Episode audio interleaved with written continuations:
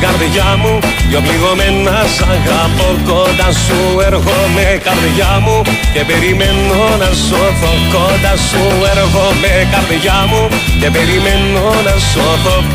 Αφήνω πίσω στην καρδιά μου Δυο πληγωμένα σ' αγαπώ. Μου λες δεν γίνεται να ξαναείμαστε μαζί πως αποκλείεται και εγώ το μάτια γίνομαι Μου λες δεν γίνεται όμως με ένα μου φίλη καρδιά μου γίνεται, γίνεται, γίνεται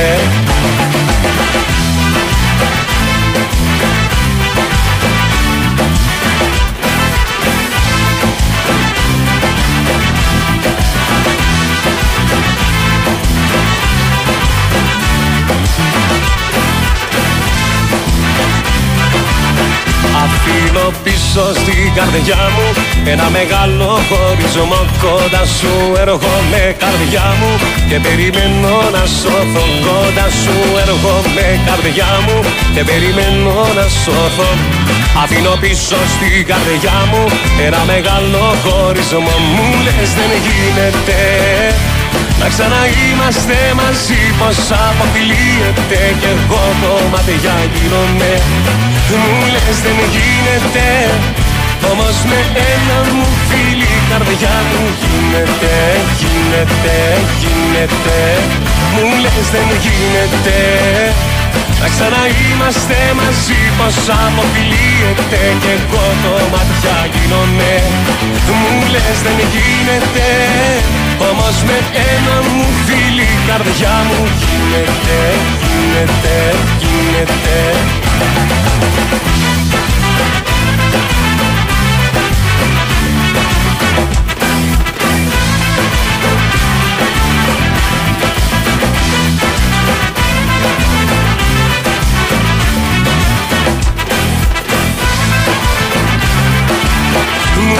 δεν γίνεται.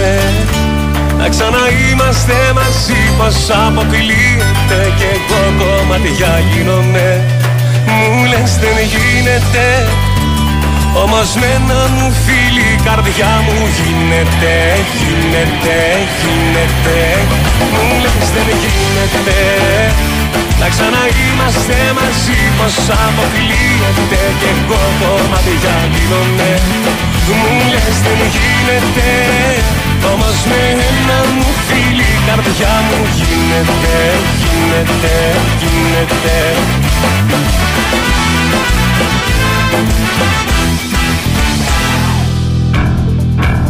Καλή σας ημέρα, είστε συντονισμένοι στο Big Win Sport FM 94,6. Την κορυφαία αθλητική συχνότητα της χώρας είναι η εκπομπή Μπάλα Μεταμουσικής με τον Σταύρο Καλογεράκη. Στην ηχοληψία και την τεχνική επιμέλεια έχουμε Κυριάκο Σταθερόπουλο, ο οποίος μόλις τώρα έφεγε το πρωινό του.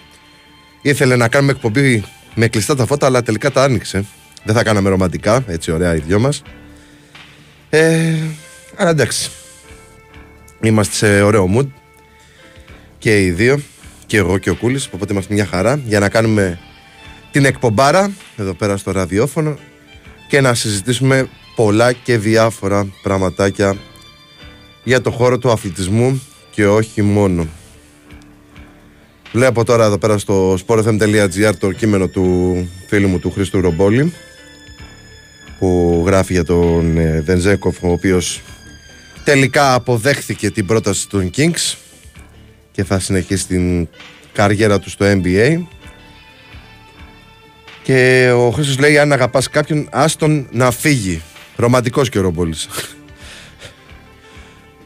Και λέει ο Σάσα Βεζέκοφ αποφάσισε να ανοίξει τα φτερά του για το NBA. Η αντίδραση της ομάδας και του κόσμου του Ολυμπιακού θα δείξει πολλά.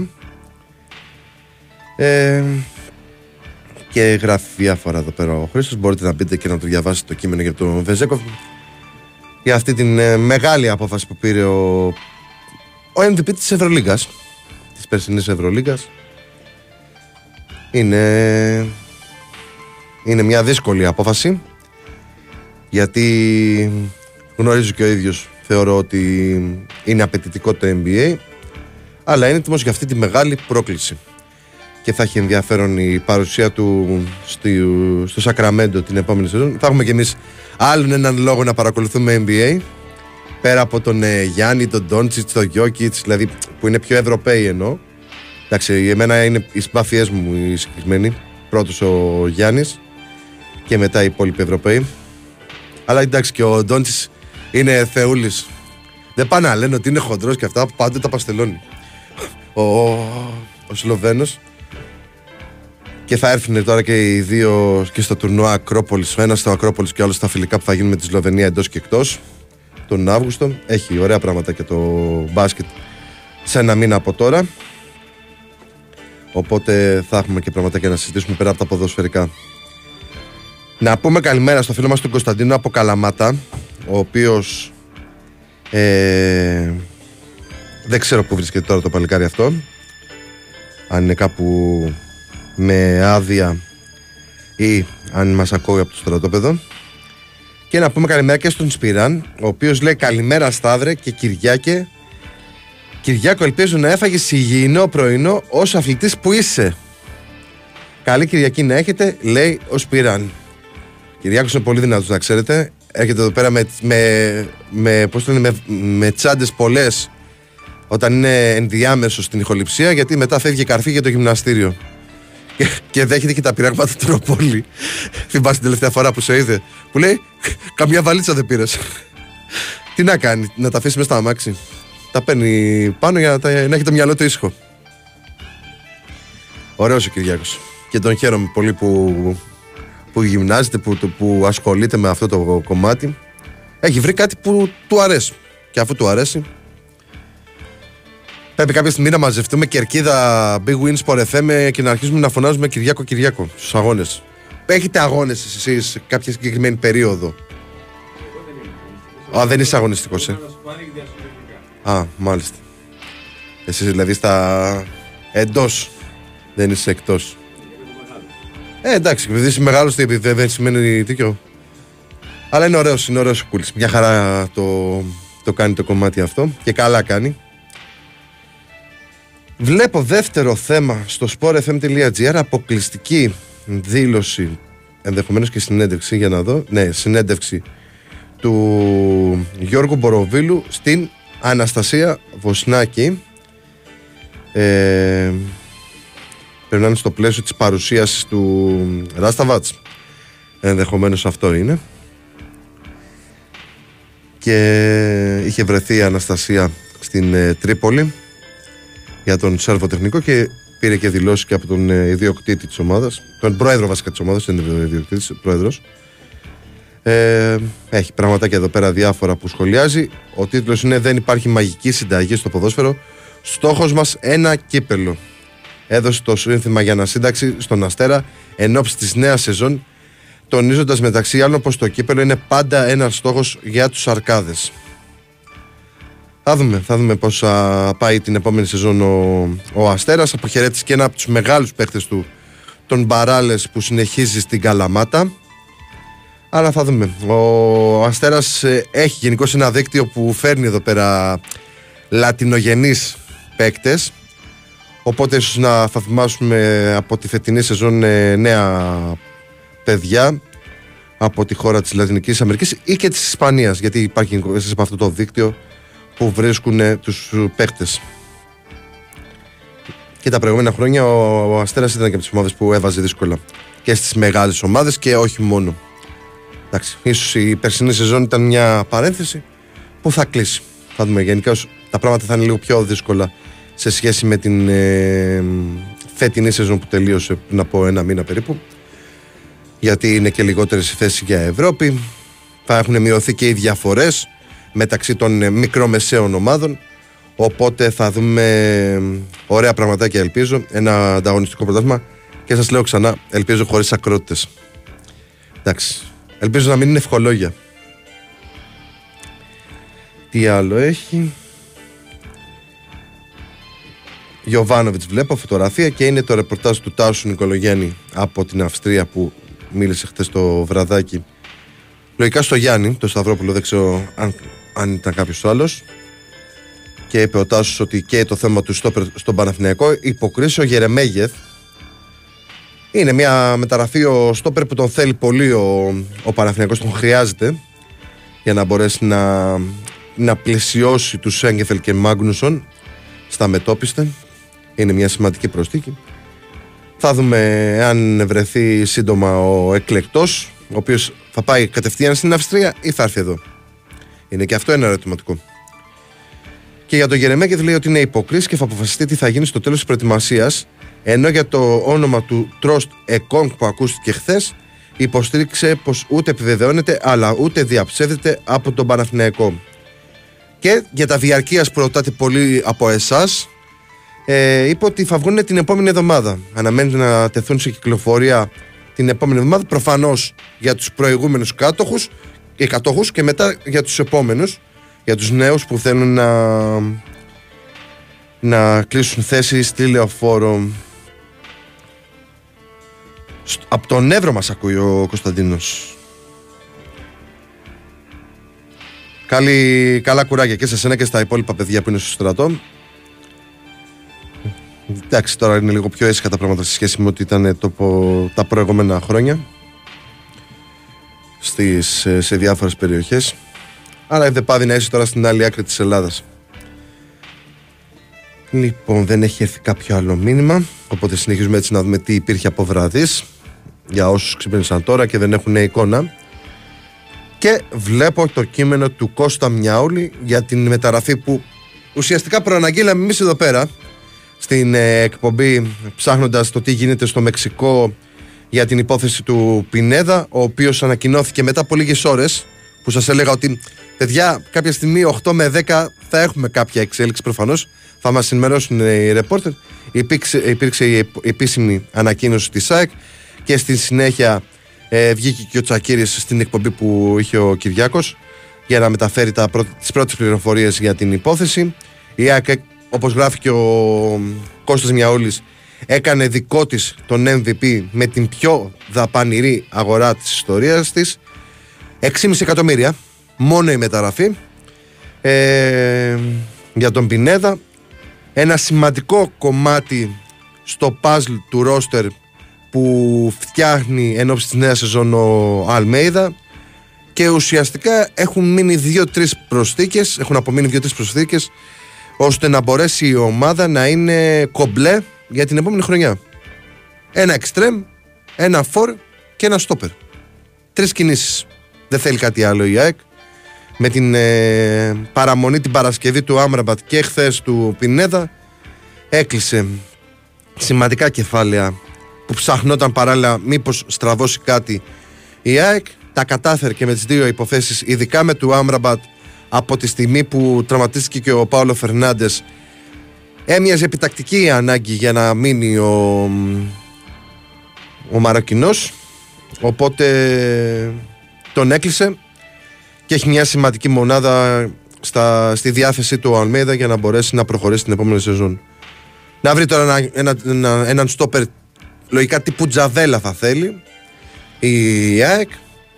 Έναν παίχτη για τα άκρα και μένει να φανεί τι θα γίνει και με έναν φόρ που θα μπορέσει να δίνει και ένα στον ε, Λιβάη Γκαρσία ή θα παίζουν και με 4-4-2. Μπορεί κάποια στιγμή ο Αλμέιδα να θέλει να παίξει με δύο επιθετικούς μπροστά.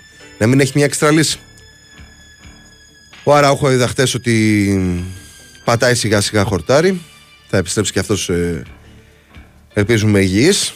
Αυτό είναι το ζητούμενο για κάθε άθλητη και άνθρωπο.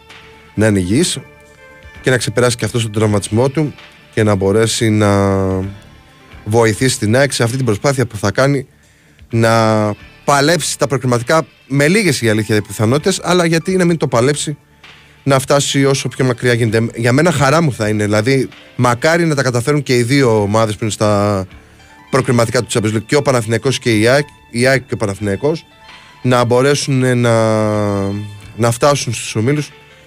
Πολύ δύσκολο το έργο, αλλά ποτέ δεν ξέρεις το ποδόσφαιρο. Άλλωστε, την, ε, την Τετάρτη συμπληρώνεται το μεγαλύτερο ποδοσφαιρικό θαύμα σε επίπεδο εθνικής ομάδας στο ποδόσφαιρο με την κατάκτηση του Euro. Οπότε γιατί να μην ελπίσουμε ότι θα τα καταφέρουν οι ομάδες μας και να έχουν μια αξιοπρεπή πορεία. Να μην γίνουν ε, έρμεα των ε, αντιπάλων τους. Εγώ πιστεύω πολύ και στις δύο ομάδες. Έτσι όπως έχουν την οργάνωση και έχουν ε, δουλέψει και τα δύο επιτελεία, ε, είμαι πολύ αισιόδοξος για την πορεία που θα έχουν και στο πρωτάθλημα και, στο, και στην Ευρώπη. Α δούμε τι θα γίνει και με την ομάδα Μασκούλη και με τον Ολυμπιακό και με τον Μπάουκ. Ειδικά με, με τον Μπάουκ, εκεί πέρα είναι που δεν ξέρω. Λέει ότι κλείνει ο Σαματά. Α δούμε τι θα γίνει.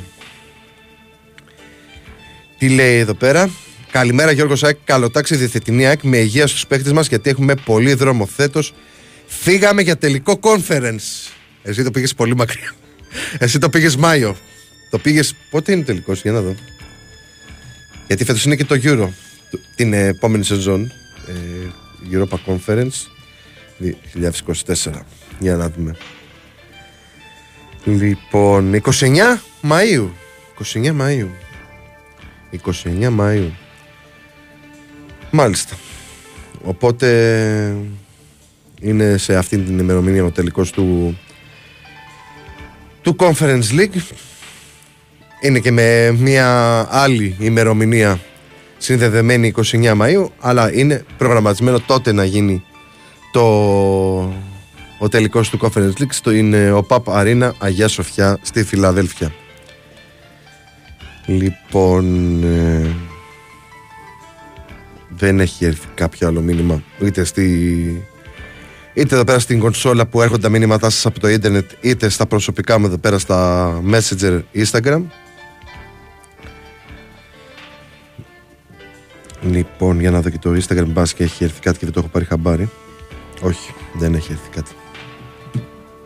Όποτε να δούμε τι γράφει ο Μιαούλης. Λέει για την παραμονή του Πινέδα για την ουσιαστικότερη κίνηση που όφιλε να κάνει η Ένωση και για το πόσο αυτή η παραμονή λύνει τα χέρια του Αλμέιδα και μπορείτε να διαβάσετε την αρθογραφία του Κώστα. Παρακάτω βλέπω το σχόλιο του, του Νικόλα του Ζέρβα για την ε, απόφαση του Σάσα Βενζέκοφ να συνεχίσει την καριέρα του στο NBA και ο Ζέρβας λέει: Η απόφαση ζωής για Βεζέγκοφ, η λύση για την επόμενη μέρα δύσκολα θα μείνει ο Λούκας. Και από ό,τι πήρε το μάτι μου, αρχίσαν ήδη τα σενάρια για, για άλλους παίχτες. Για τη διάδοχη κατάσταση που λέμε. Μπορείτε να ακούσετε το ηχητικό στο και μέσα από το sportfm.gr αλλά και από το YouTube. Μπορείτε να πατήσετε να γίνετε συνδρομητές και όποτε ανεβαίνει ένα ρεπορτάζ ή μια συνέντευξη ή κάτι special όπως τα Σαρδάμ γιατί και τα Σαρδάμ ανεβάζουμε στην ε, ε, πλατφόρμα μας στο YouTube μπορείτε να κάνετε εγγραφή και να λαμβάνετε ειδοποιήσεις μόλις ανεβαίνει κάποιο ηχητικό απόσπασμα ή κάποιο, κάτι special όπως συνέντευξη και τα Σαρδάμ που σας είπα πριν από λίγο. Λοιπόν, ε, από ό,τι βλέπω χτες το βράδυ είχε ο Τσανάκας εκπομπή, όχι ο Σταυρόπουλος. Ε, και λέει ότι ο Μύρο τη βρίσκεται στην κορυφογραμμή, εμφανίστηκε πολύ θετικό στην επαφή που έγινε μεταξύ της διοίκησης. Ε, επισήμανε ενώ τόνισε ότι θα πρέπει να αλλάξει τρόπο παιχνιδιού η ομάδα του Μπαρτζόκα εφόσον δεν αποκτήσει το 32χρονο forward και στάθηκε στις εναλλακτικές λύσεις που υπάρχουν όπως ο Λεντέι. Επιπλέον αναφέρθηκε στο κεφάλαιο Σλούκας και επισήμανε ότι παρά τα πολλά δημοσιεύματα από την Ισπανία το θέμα δεν είναι οικονομικό, αλλά έχει να κάνει με τη διαφορά φιλοσοφίας με τον προπονητή. Δύσκολα θα μείνει ο Σλούκας, εφόσον φύγει ο πιο πιθανός προορισμός θα είναι η Φενέρ. Περιμένουμε να γίνει ραντεβού. Πρέπει να βρεθεί χρυσή τομή με τον προπονητή. Μπορεί να υπάρξει ντόμινο με τη Φενέρ εφόσον φύγει. Αυτά είπε ο, ο Ζέρβας και είπε ότι εφόσον φύγει ο Σλούκας, η λύση Ντόρσεϊ αποτελεί μονόδρομο για τον μπασκετικό Ολυμπιακό. Ο Ντόρσεϊ που είχε ακουστεί και για τον ε, Παναθηναϊκό δεν έχει γίνει κάποια κίνηση. Οπότε θα δούμε αν θα γυρίσει στον Ολυμπιακό ή θα υπάρξει κάπου, κάπου αλλού να πάει. Ε, στα υπόλοιπα που έχει εδώ πέρα η πρώτη σελίδα του site μας για τον Σαματά που λέγαμε λέει τριετές συμβόλαιος στον Σαματά από τον Πάο κλείνει σύντομα η μεταγραφή Τούρκος δημοσιογράφος το μετέφερε αυτό ο Βολκάν Ντεμίρ ανέφερε ότι ο Τανζανός επιθετικός έχει στα χέρια του πρόταση τριετούς συνεργασίας, ε, συνεργασίας από το δικέφαλο του Βορρά με τις απολαυές του να αγγίζουν το 1 εκατομμύριο ευρώ το χρόνο. Η μεταγραφή αναμένεται να κλείσει πολύ σύντομα με αυτό που απομένει να είναι η συμφωνία με τη Φένερ και αυτό γιατί ο Αφρικανός έχει συμβόλαιο για έναν ακόμη χρόνο με τα Καναρίνια, οι άνθρωποι των οποίων προσπαθούν να βγάλουν κάτι από τη μεταγραφή. Άμε, να έρθει και ο Σαματά, να κάνει Σαματά στον Πάοκ και πέρα στην Τούμπα να βοηθήσει, γιατί δεν είναι μόνο να έρθει ένας παίχτη. Το θέμα ότι ο Πάοκ χρειάζεται λύση ε, στο σκοράρισμα. Το πλήρωσε πάρα πολύ πέρσι. Δηλαδή σε πολλά παιχνίδια που θα μπορούσε να τα έχει καθαρίσει ή να τα είχε. να, να έβγαζε μια αντίδραση, ρε παιδί μου, δεν είχε τις λύσεις στο σκοράρισμα και το πλήρωσε. Και αντί να είναι η προτεραιότητα για την. Ε, καλά, προτεραιότητα ήταν να είχε κλείσει ήδη, αυτό εννοώ, να είχε κλείσει ήδη η, το θέμα του επιθετικού, ακόμα διαπραγματεύεται. Εγώ το Σαματά δεν το ξέρω πάντως. Σαμάτα, Σαματά, πώ λέγεται ο παίκτης αυτός. Δεν έχω εικόνα, οπότε δεν μπορώ να σας κάνω και ανάλυση για τον ε, συγκεκριμένο. Ε, αλλά θέλεις κάποιον που να τα ματώνει τα αντίπαλα τέτοια. Και ο Νόλσον Ολιβέηρα που ήταν πέρσι είχε πολύ δυστοκία. Πάρα πολύ δυστοκία. Κράτησε τον Μπράντον Τόμας ο Πάοκ, αλλά θέλει ένα βαρύ φόρ. Αυτή είναι η. η πώς το λένε, η προτεραιότητα. Και μετά τα υπόλοιπα γύρω-γύρω που χρειάζεται σίγουρα ενίσχυση ο Πάοκ. Γιατί είναι σημαντικό και αυτό. Δεν είναι ότι ασχολούμαστε μόνο με τις ομάδες Αθήνας, ασχολούμαστε και με τις υπόλοιπες. Ο Άρης καλά το πάει, έχει προχωρήσει σε αρκετές προσθήκες. Το θέμα στον Άρη είναι να δέσουν όλοι αυτοί με ενόψει και των αγώνων ε, με την ε, Αραράτ ή την Εγνατία που παίζουν στα προκριματικά του conference. Γιατί πέρσι τα κατάφερε σε ένα γύρο ο Άρης αλλά μετά την πάτησε. Πρέπει να δέσουν ε, οι παίχτες μεταξύ τους και να μπορέσει ο, ο Τερζής να κάνει ένα πιο αποδοτικό σχήμα. Για να το πω έτσι έχει, έχει πολύ δρόμο ακόμα, αλλά σε λίγο καιρό, σε, το, σε μια εβδομάδα περίπου έχουμε αγώνες. Αν δεν κάνω λάθος. Ξεκινάει. Ε, τι άλλο έχει. Σαν τη τεχνολογία βλέπω εδώ ότι ο Elon Musk τι είπε, προσωρινό όριο στις δημοσιεύσεις που μπορούν να διαβάσουν οι χρήστες του Twitter. Τέθηκαν όρια ανάγνωσης tweets για τους χρήστες του Twitter προσωρινά. Για ποιο λόγο να το κάνεις αυτό όμως; Ε, οι μη πιστοποιημένοι λέει λογαριασμοί θα μπορούν να διαβάσουν 600 δημοσιεύσεις την ημέρα ενώ αν έχεις πληρώσει και είσαι πιστοποιημένος με το TIC εννοεί μπορείς να διαβάσεις 6.000 δημοσιεύσεις την ημέρα. Και αν εμείς δεν έχουμε κάνει ε, πιστοποίηση και χρησιμοποιούμε ως εργαλείο το Twitter δεν μας τα, δεν μας τα λες καλά Elon Musk. Δηλαδή πρέπει, πρέπει να τα σκάσουμε για να μπορέσουμε να διαβάζουμε και να ενημερωνόμαστε από το Twitter. Έπρεπε να ήταν ο Elon Musk χθες το πρωί, εσύ που καθόμουν και έψαχνα στο Μεξικό. Να, να βρούμε τις πληροφορίες για τον Πινέδα. Ε, που έχουμε μπλέξει να κάνουν όλα τα social media επιπληρωμή θέλουν. Δηλαδή αυτό το πράγμα. Βάλε δια... Φύγει στις διαφημίσεις και τις χορηγούμενες. Για ποιο λόγο να πληρώνουμε ε, για να χρησιμοποιούμε το μέσο σου; Τότε να το κλείσουμε και να πάμε αλλού. Να φτιάξουμε ένα καινούριο. Δεν μπορώ να καταλάβω τον λόγο που προχωράει έτσι. Έχουμε πολιτικό δελτίο ειδήσεων και επιστρέφουμε με τραγούδι.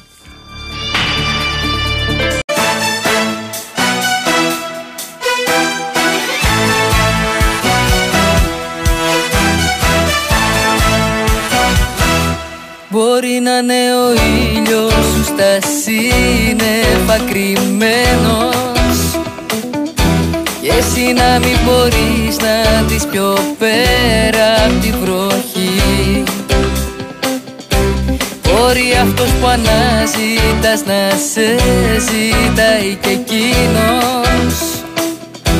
Κι απλά δεν έτυχε να έρθει τα ακόμα σε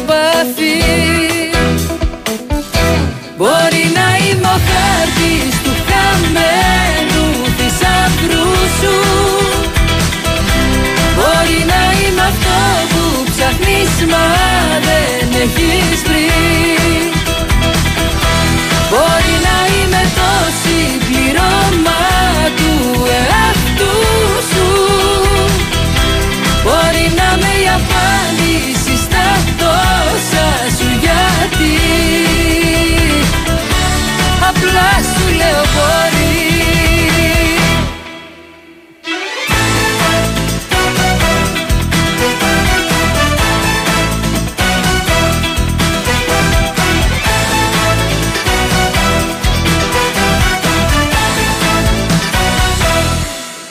να υπάρχει κάποιος κάπου εδώ στη γειτονιά σου Που να αισθάνεται έτσι ακριβώς όπως και εσύ. Μπορεί κάποιες φορές να πέρασε κι από μπροστά σου Μα εσύ στο κινητό σου να έχεις απορροφηθεί Μπορεί να είμαι ο χάρτης του χαμένου θησαυρού σου. Μπορεί να είμαι αυτό που ψάχνεις μα δεν έχεις βρει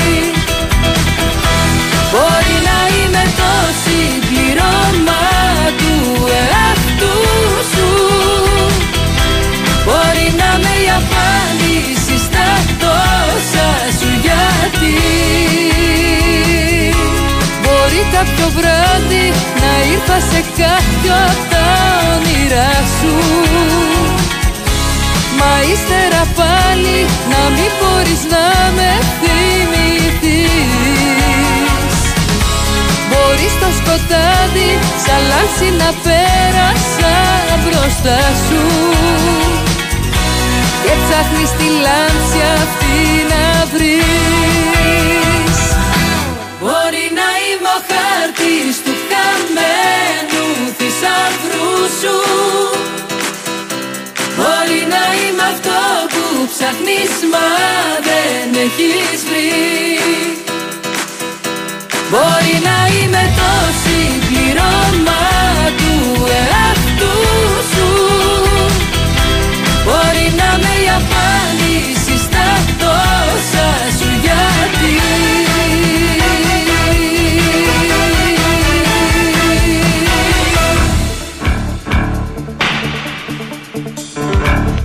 Έτσι, ανεβαστικά με Νάτασα Θεοδωρίδου ξεκινάμε σήμερα τα μουσικά μας. Και πάμε στα μηνύματα που έχει έρθει ένα που λέει τι γίνεται παιδιά με Πινέδα; Αυτός πρέπει, πρέπει να μείνει εχθές. Πρέπει να κόλλησε το σύστημα και να έστειλε και σήμερα. Το παίρνω στο τρολάρισμα. Δεν μπορεί να μην ξέρει ο φίλος της ΣΑΕΚ ότι έκλεισε ο Πινέδα. Δεν υπάρχει φίλος της ΣΑΕΚ που να μην το ξέρει. Έβλεπα χτες ε, φίλους συγγενείς ε, ε, ρεπόρτερ της ΣΑΕΚ να ανεβάζουν ε, ποσταρίσματα για τον ε, Πινέδα δεν μπορεί να με ρωτάει τι γίνεται με Πινέδα ε, ο οποίος Πινέδα ε, για να επανέλθουμε και σε αυτό το θέμα ε, θα έρθει στην ε, ΑΕΚ όταν τελειώσει τις υποχρεώσεις του με το Μεξικό στο Gold Cup και πάρει κάποιες μέρες ξεκούραση προφανώς το παιδί για να μπορέσει να έρθει. Εντάξει, έκανε post και η γυναίκα του, του Πινέδα, η οποία όταν τη ρωτάγανε ε, από το 1 στο 10 πόσο θα ήθελε να μείνει στην Ελλάδα, αυτή πατούσε 100. Ήταν ε, τρελαμένη με την Ελλάδα η κυρία Πινέδα, την οποία παντρεύτηκε φέτος. Έχουν δύο παιδιά, μου φαίνεται, και παντρεύτηκαν φέτος το καλοκαίρι στο Μεξικό. Σε μια μεγάλη γιορτή που έκανε ο Πινέδα. Λοιπόν, και ο φίλος μας ο Μάκης, καλημέρα, καλή σας ημέρα, καλή συνέχεια και καλή Κυριακή με υγεία. Μάκης Περιστέρη 7. Γεια σου, Μάκαρε. Είσαι εδώ ή Σαλαμίκονο; Αυτό είναι το, το, το ερώτημα που καίει. Θα πας για μπάνιο ή όχι με την οικογένεια; Ε, τι άλλο έχει; Βλέπω τώρα τρεις ειδήσεις, θα τις μεταφέρουμε τώρα. Το ένα είναι το blog του Διονύση Δεσίλα, ο οποίος γράφει ο ανεβασμένος Μπερνάρ, οι υψηλές απαιτήσεις και ενίσχυση που ακολουθεί στον Παναθηναϊκό. Ο Διονύσης Δεσίλας γράφει για τον ανεβασμένο Μπερνάρ τα όσα είδαμε στο φιλικό του Παναθηναϊκού με τη Ρογκάτσκα και τις μεταγραφές που απαιτούνται για να ανέβει περισσότερο το επίπεδο. Μπορείτε να διαβάσετε αναλυτικά το κείμενο του Διονύση, ο οποίος είναι και αυτός στην Αυστρία. Ένα άλλο κείμενο που βλέπω είναι με τίτλο «Άσε με ρε μάνα να δω την παράταση» και το γράφει ο Γιάννης Πολιάς και λέει βγάζει το άχτη του για το ασημένιο γκολ του Τραϊανού Δέλα που δεν είδε ποτέ ζωντανά το 2004. Πόσο είναι ο Γιάννης, τώρα κόλλησα. Εγώ θυμάμαι ότι ήμουνα 10... Το... Ήμουνα 13 στα 14, κάπου εκεί. Ε... Δεν γίνεται να μην το είδε. Όλη η Ελλάδα θα μείνει. Τι το έκανε κυρία Πολιά. Ε, λέει και τι δεν έχουμε γράψει για το έπος το 2004. Έχουν περάσει 19 χρόνια παρά τρεις ημέρες από τη μεγαλύτερη ίσως επιτυχία στην ιστορία του ελληνικού ομαδικού αθλητισμού και ακόμα ο γράφων δεν μπορεί να συνειδητοποιήσει στο 100% ότι τα γεγονότα στη γήπεδα της Πορτογαλίας εκείνο το καλοκαίρι πριν από 19 χρόνια όντως συνέβησαν. Ε, ρε φίλε, πώς γίνεται να έχουμε πάρει γύρω, ήταν η ατάκα λίγο πριν ξεκινήσω το κάτω κείμενο για ένα προσωπικό βίωμα από τον ημιτελικό της Ελλάδας με την Τσεχία 19 χρόνια πριν. Όλη, όλη η πιθανότητα θυμάστε που ήσασταν εκείνο το βράδυ, με ποιον βλέπατε το μάτς, οι πιο άτυχοι που ήσασταν και δεν είχατε τη δυνατότητα να δείτε το σπουδαίο παιχνίδι. Ο γράφων δεν το έβλεπε, για την εκρίδια δεν είδε την παράταση. Η ιστορία, για να καταλάβετε, έχει ως εξής. 11 ετών και κάτι το σωτήριο έτος 2004 ετοιμαζόμουν για ένα καλοκαίρι διαφορετικό από τα προηγούμενα. Όχι μόνο επειδή θα έβλεπα για πρώτη φορά στη ζωή μου την εθνική στο Euro, ούτε λόγω των Ολυμπιακών Αγώνων που θα ακολουθούσαν. Λίγο νωρίτερα, βλέπετε, είχε πάρθει η απόφαση για ιδιαίτερα μαθήματα Αγγλικών στο φροντιστήριο μαζί με άλλον ένα συμμαθητή που η καθηγήτρια θεωρούσε ότι ήμασταν ένα επίπεδο, ένα επίπεδο πάνω από τα άλλα παιδιά της τάξης. Ναι, καλά καταλάβετε, ήμασταν λίγο φίτουλες. Τα μαθήματα λοιπόν ξεκίνησαν τέλη Ιουνίου και θα ολοκληρώνονταν μέσα Ιουλίου, με μια τελευταία εβδομάδα τον Αύγουστο. Σκοπός όλου αυτού να, να επιδείξουμε οι προαναφερθέντες μία τάξη και να ξεμπερδέψουμε με το lower ένα χρόνο νωρίτερα στο μέλλον. Ε, το πλάνο προχώρησε με βαριά καρδιά, ωστόσο ξενέρωτος Ιούνιος στα Θρανία περνούσε πιο γλυκά χάρη στα κατορθώματα της ομάδας του Ρεχάγκελ. Πανηγύρια, χαρές, άγχος και εν τέλει πρόκληση στα τελικά. Για φαντάσου, πρώτη φορά βλέπαμε πιτσιρικάδες στην Ελλάδα σε μεγάλο τουρνουά και τα πήγαινε και καλά. Οι μεγαλύτεροι θυμούνται γελώντας το κάζο του 94, 10 χρόνια μετά τα πράγματα ήταν διαφορετικά. Ήρθε το έπος με τη Γαλλία που στα μάτια μας, παρά την αποτυχία στο παγκόσμιο του 22, φάνταζε τεράστια δεν ήταν και λίγο να παίρνει παγκόσμιο και ευρωπαϊκό σερί όπως είχε κάνει το 98 και το 2000. Παρ' όλα αυτά, οι διεθνείς έσκησαν τους Γάλλους σαν σαρδέλες και κάπως έτσι φτάσαμε στην 1η Ιουλίου. Η ημιτελικά Euro, αντίπαλος η ομάδα που όλοι φοβούνταν με αυτά που είχαν δει μέχρι τότε στο τουρνουά, παρότι σαν όνομα δεν τρόμαζε τόσο. Δεν ήταν Γαλλία ή η Ισπανία, αλλά η Τσεχία του Μαέστρου Νέτβετ, του κτίνου Κόλερ και του καταπληκτικού Μπάρους είχε κάνει 3 στα 3 σε όμιλο με Γερμανία και Ολλανδία. Προτού ε, τσαλαπατήσει τους Δανούς. Δεν χρειάζεται να αναλωθούμε σε πολλές λεπτομέρειες για τα του ματ. Θα θυμάστε με δάκρυα, τα δάκρυα του Νέτβετ όταν αποχώρησε τραυματίας, τις ευκαιρίες του Γιανκουλόφσκι στο πρώτο μέρος, αλλά και την αστοχία των Κόλερ Μπάρο στο δεύτερο.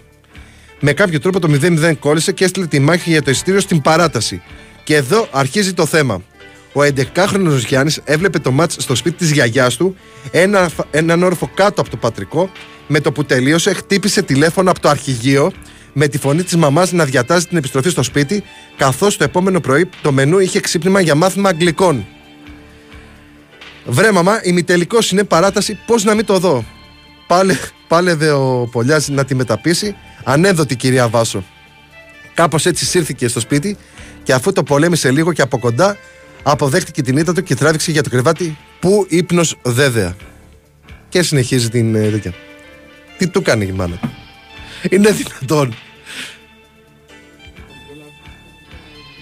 Δεν γίνεται αυτό το πράγμα. Και όλοι εντάξει, εγώ θυμάμαι που καθόμασταν, εγώ θυμάμαι την, ε, ήμουνα με το θείο μου τον Κυριάκο το σχορεμένο, ε, που ήταν δίπλα από το σπίτι, ακριβώς, γιατί είμαστε τείχο-τείχο με την ε, άδερφή της γιαγιάς μου και την άλλη από κάτω. Και, και καθόμασταν και βλέπαμε τους αγώνες παρέα με το θείο Κυριάκο. Και είχαμε μαζευτεί μια παρέα και όταν πήγε να εκτελέσει το, το corner, ο Μπασινά το κάνει, κάνω λάθος. Στον τελικό, ο Τσιάρτας ήταν. Ο Τσιάρτα. Ωραία, ο Τσιάρτας, ωραία. Όταν πάει να εκτελέσει το corner, όλοι παρακαλούσαμε να γίνει αυτό που τελικά έγινε. Δεν γίνεται να το έχεις χάσει αυτό το πράγμα. Δεν γίνεται. Και όμως το έχασε. Βάμε θέλεις μικρόφωνο για να ακούνε και οι ακροατές. Για να ακούνε και εκείνοι, για να μην ακούνε ένα κενό. Καταρχάς, μόνο από τις φωνέ. Όπου κι αν ήσουν, δεν υπάρχει μέρος στη χώρα που να ήσουν, ακούστηκε τον κόσμο στα πέρατα της γης. Ε, καλά, προφανώς και ακούστηκε, αλλά το έχασε το παιδί, δεν το είδε. Δεν το είδε. Το άκουσα όμως. το άκουσα, αλλά δεν το είδε. δεν ήξερε πώς έγινε μέχρι να ξυπνήσει το πρωί, την επόμενη μέρα. Ε, δεν μπορεί να μην ξυπνήσει εκείνη την ώρα. Δεν γίνεται. Πρέπει δηλαδή τι σε πυρηνικό καταφύγιο τον είχαν κλειδαμπαρώσει. Ξέρω και εγώ τι έγινε. Σταυρό, εγώ είμαι και ταράτσα. Είναι και καλοκαίρι. Και Ναι. είναι ανοιχτό οι πόρτες και τα παράθυρα. Βγαίνω έξω και ακούω τον αντίλαλο από τις πολυκατοικίες της γύρω. Αυτό λέει ο Γιάννης στο κείμενο του αργότερα. Λέει ότι πήγε να ξαπλώσει, Ακούς δεν τα είχε αντίλα- ραδιόφωνο και παρακαλούσε, λέει, με χέρια σταυρωμένα να ακούσει φωνές από, το, από τη γειτονιά που τελικά έγινε. Τι φωνές ρε εσύ, εδώ έγινε...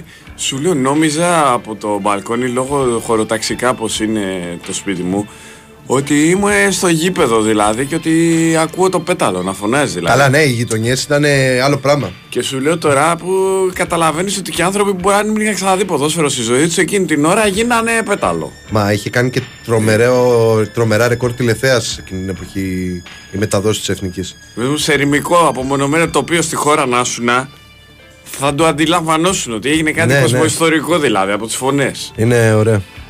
Σε ερημικό τοπίο. Εγώ τα- τώρα θυμάμαι ξέρεις εκείνο, τα- εκείνο το καλοκαίρι, γιατί πραγματικά ήταν ε, ιστορικό, ονειρικό, τα πάντα όλα. Ε, και να τριχιάζω. Και νιώθω ρε παιδί μου τυχερός που το έζησα αυτό το κομμάτι με την εθνική, με τους Ολυμπιακούς αγώνες που ακόμα πληρώνουμε, δεν πειράζει. Αλλά ήταν πολύ ωραίο εκείνο το καλοκαίρι. Αυτά τα τουρνουά είναι φτιαγμένα και θεσμοθετημένα έτσι ώστε να κάνουν τους ανθρώπους να αγαπήσουν τον αθλητισμό. Όλοι μας έχουμε κολλήσει με τα σπορ σε όποια χώρα και να βρισκόμαστε, σε όποια χρονική, από αυτά τα τουρνουά. Γιατί, γιατί υπάρχει συνεχόμενη ροή αγώνας. Ναι, Δεν ναι. είναι όπως το πρωτάθλημα που είναι κάθε Κυριακή, Τετάρτη Κυριακή, τα κύπελα και τα Που είναι ένα, ευρωπαϊκά ένας μάτια. μαραθώνιος. Είναι, ένας, μα- είναι τουρνουά. Είναι και είναι μπαμ, ένα μπαμ. μοσαϊκό. Βλέπεις δηλαδή ένα μοσαϊκό χρωμάτων, λαών, ε, κουλτούρων, ε, ε, πραγματικά διαφορετικών στυλ ε, αθλητισμού. Είναι γιορτή. Βλέπεις μετά διαφορετικά χρώματα στις κερκίδες που είναι ομαλάς. Όλα αυτά τα μεγάλα τουρνουά τελείως έχουν ομαλοποιηθεί. Τελευταία φορά κάτι ψιλοπαρατράγουδα είχαμε στο Euro του 2000. Από τότε σοβαρά επεισόδια δεν έχουν ξαναγίνει ποτέ σε μεγάλη διοργάνωση. Ναι. ούτε σε Και Μουντιάλ, καλό ούτε είναι σε αυτό που- παγκόσμιο και κύπελλο. καλό είναι. Ε, όχι, γιατί γίνονται σε μεγάλα κράτη οργανωμένα που παίρνουν μέτρα και επειδή ξέρουν ότι είναι οι πιο εμπορικές διοργανώσεις του κόσμου, τις υποστηρίζουν όπως αρμόζει. Ακόμα και, και οι Άγγλοι που συνήθως όταν πιούν κάνουν διάφορα παρατράγουδα Το είναι και, δέχεται. αυτοί, είναι και αυτοί συνεπείς και σωστοί. Όχι, ήταν το τέλος του χουλιγανισμού. Το χουλιγανισμός τελείωσε διεθνώς. Τότε εννοώ, όταν λέω διεθνώς, εννοώ στο σοβαρό να μην γίνονται κάθε μέρα, κάθε εβδομάδα για στις μεγάλες χώρες. Από τότε σταμάτησε το φαινόμενο. Ναι. Και Δηλαδή, μπορεί να συμβούν πράγματα. Μπορούν. Αλλά θα είναι κάτι μεμονωμένο αποσπασματικό που αντιμετωπίζεται επί τόπου ε, εκείνη τη στιγμή. Ε, πήραν την απόφαση και σταμάτησαν να Ναι. τους απαγορεύουν όλους αυτούς τους περίεργους να ταξιδεύουν. Καλά, εσύ τα θυμάσαι και καλύτερα γιατί είσαι και λίγο μεγαλύτερος από μένα, οπότε έχεις ε, άλλες παραστάσεις. Αλλά είναι τα τουρνουά που κάνουν όλο τον κόσμο να ερωτευτεί τα σπορ. Ναι. Τα Euro, τα Μουντιάλ, οι Ολυμπιάδες. Όπως και ένα χρόνο μετά που ήταν με την εθνική μπάσκετ, με το Διαμαντίδη και τους υπόλοιπους στη Σερβία. Το που- Ευρωμπάσκετ, το που- δεύτερο που πήραμε. Ναι. Εκείνο ήταν αναπάντεχη ανατροπή που Όπως κάναμε και στο μάτς με εκείνο. τη Γαλλία, στον ημιτελικό. Που πραγματικά όλοι πιστεύουμε ότι το έχουμε χάσει το μάτς και κάνει ο Παπαλουκάς μια απίστευτη αντεπίθεση. Ναι. Και μας βάζει το μάτς και βάζει ο Μιτσάρα στην τριποντάρα στο Ναι. τέλος. Η πιο μοναχική διοργάνωση που έχω ζήσει ήταν το μουντομπάσκετ γιατί ήμουνα καλοκαίρι μόνος μου στην Αθήνα γιατί έκανα προετοιμασία με την ομάδα νέων της ε, Νέας Ιωνίας ε, και επειδή ήταν πρωί τα παιχνίδια είτε τα έβλεπα και πήγαινα μετά στην προπόνηση ή γύρναγα και έβλεπα το μάτς που είχε εκείνη την ώρα και ήταν πραγματικά η πιο μοναχική διοργάνωση που έχω ζήσει όλα αυτά τα χρόνια. Δηλαδή, συνήθως έχω μια παρέα κτλ. Αλλά το μουντομπάσκετ το θυμάμαι ως την πιο μοναχική μου διοργάνωση. Νομίζω εκεί πέρα πλέον, σαν χώρα, αποδείξαμε στους εαυτούς μας ότι φτάσαμε ξέρεις, στο ταβάνι μας. Δηλαδή δεν είχαμε άλλο κίνητρο. Αφού κερδίσαμε και την Αμερικανική ομάδα στον ημιτελικό, μας τελείωσαν και τα κίνητρα. Γι' αυτό Δε- και στον τελικό δεν μπήκαμε ποτέ Δεν μετά. νομίζω ότι τελείωσε. Δηλαδή, ξεζουμίστηκε η ομάδα με, το, με την υπερπροσπάθεια που έκανε απέναντι στην Dream Team των Αμερικανών. Εγώ το πιάνω όμως συνολικά σαν ελληνικό μπάσκετ. Ναι. Είχαμε μια περίοδο από το 86-87 εκεί του Γκάλι τα χρυσά τα χρόνια και το Ναι. υπερθέαμα και μια σχολή που βγάλαμε και ατέλειωτε σειρές ταλέντων Ναι. ότι έφτασε το ελληνικό μπάσκετ σε ένα σημείο που πλέον ναι, είχ- είχαμε κάνει τα πάντα. Συνεχίσαμε να έχουμε πολλές επιτυχίες και έχουμε και ακόμα. Είχε και ένα χάλκινο μετάλλιο, αν δεν κάνω λάθος, μετά σε επόμενο Ευρωμπάσκετ. Αλλά ναι, τώρα να κερδίσει τον Λεμπρόν Τζέιμ και τον Καρμέλο Άντωνη. Ναι, ήταν Ε, πολύ εκεί μεγάλο. πέρα πια, εντάξει, Ή ο ε, τι άλλο να κάνει. Σακίλ Ονίλ να, λέει- να αποθεώνει τον ε, Σκοτσιανίτη. Σκοτσιανίτη και να λέει ότι είναι το παιδί μου και να λέει ότι είναι ο διάδοχός μου. Ασχέτως το τι έγινε μετά με τον Σοφοκλή. Όχι, ε, όμως, όπου έχει οι παραδεχτεί και εμφανίσεις ο που Σαλάφη. έκανε σε εκείνο το τουρνουά ήταν πραγματικά. Ήτανε ότι για έρχομαι, να, NBA. σας- έρχομαι να σας φάω ζωντανούς. Έρχομαι να σας σαρώσω όλους. Γιατί ήταν, ο ήταν τρομερός. Σπανούλαρος πήγε τότε στο NBA στο Houston και δοκίμασε. Απλά εκείνη τη αυτό χρονιά. συζητούσα τώρα και με κάποιον. κάποιον με, ποιο, με ποιο το συζητούσα. Με αφορμή την μεταγραφή του Βερζέκοφ. Ότι ρε παιδί μου. Ο, ε, ο λόγος που απέτυχε ο Σπανούλης που είναι ρε παιδί μου μέσα στην πεντάδα των κορυφαίων όλων των εποχών του είναι, ελληνικού είναι, μπάσκετ. Είναι. Δηλαδή μαζί με τον Γκάλι, ας πούμε, τον Διαμαντίδη, είναι ο Σπανούλης. Είναι μέσα στους πέντε κορυφαίους μαζί με τον Γιάννη που είναι ο νούμερο ένα για εμένα όλων των εποχών. Ε, Γιάννης. Ε, ρε, φίλε με όλα αυτά που έχει πετύχει δεν είναι νούμερο ένα πλέον. Εννοείς από Έλληνες. Ναι, από Έλληνες. Μην μην μου πεις ότι Όχι, όχι, από, καλύτερο όχι, όχι, όχι, όχι, από Έλληνες. Από Έλληνες. Από Έλληνες. Είναι ο νούμερο ένα ο Γιάννης με αυτά που έχει πετύχει. Είναι, είναι, είναι. Και με τη δουλειά που έχει ρίξει, γιατί έχει ρίξει και δουλειά πολύ, πολύ υδρότα. Ε, με αφορμή αυτό με τη μεταγραφή του Βεζέκοφ ε, συζητούσα και έλεγα ότι ο Σπανούλης, παρότι ήταν ο κορυφαίος στο είδος του εκείνη την εποχή, δεν κατάφερε να πετύχει γιατί ουσιαστικά δεν φτιάξαν ποτέ μια ομάδα δι- γύρω του ώστε να μπορέσει να, γίνει, ε, να αναλάβει ένα ρόλο.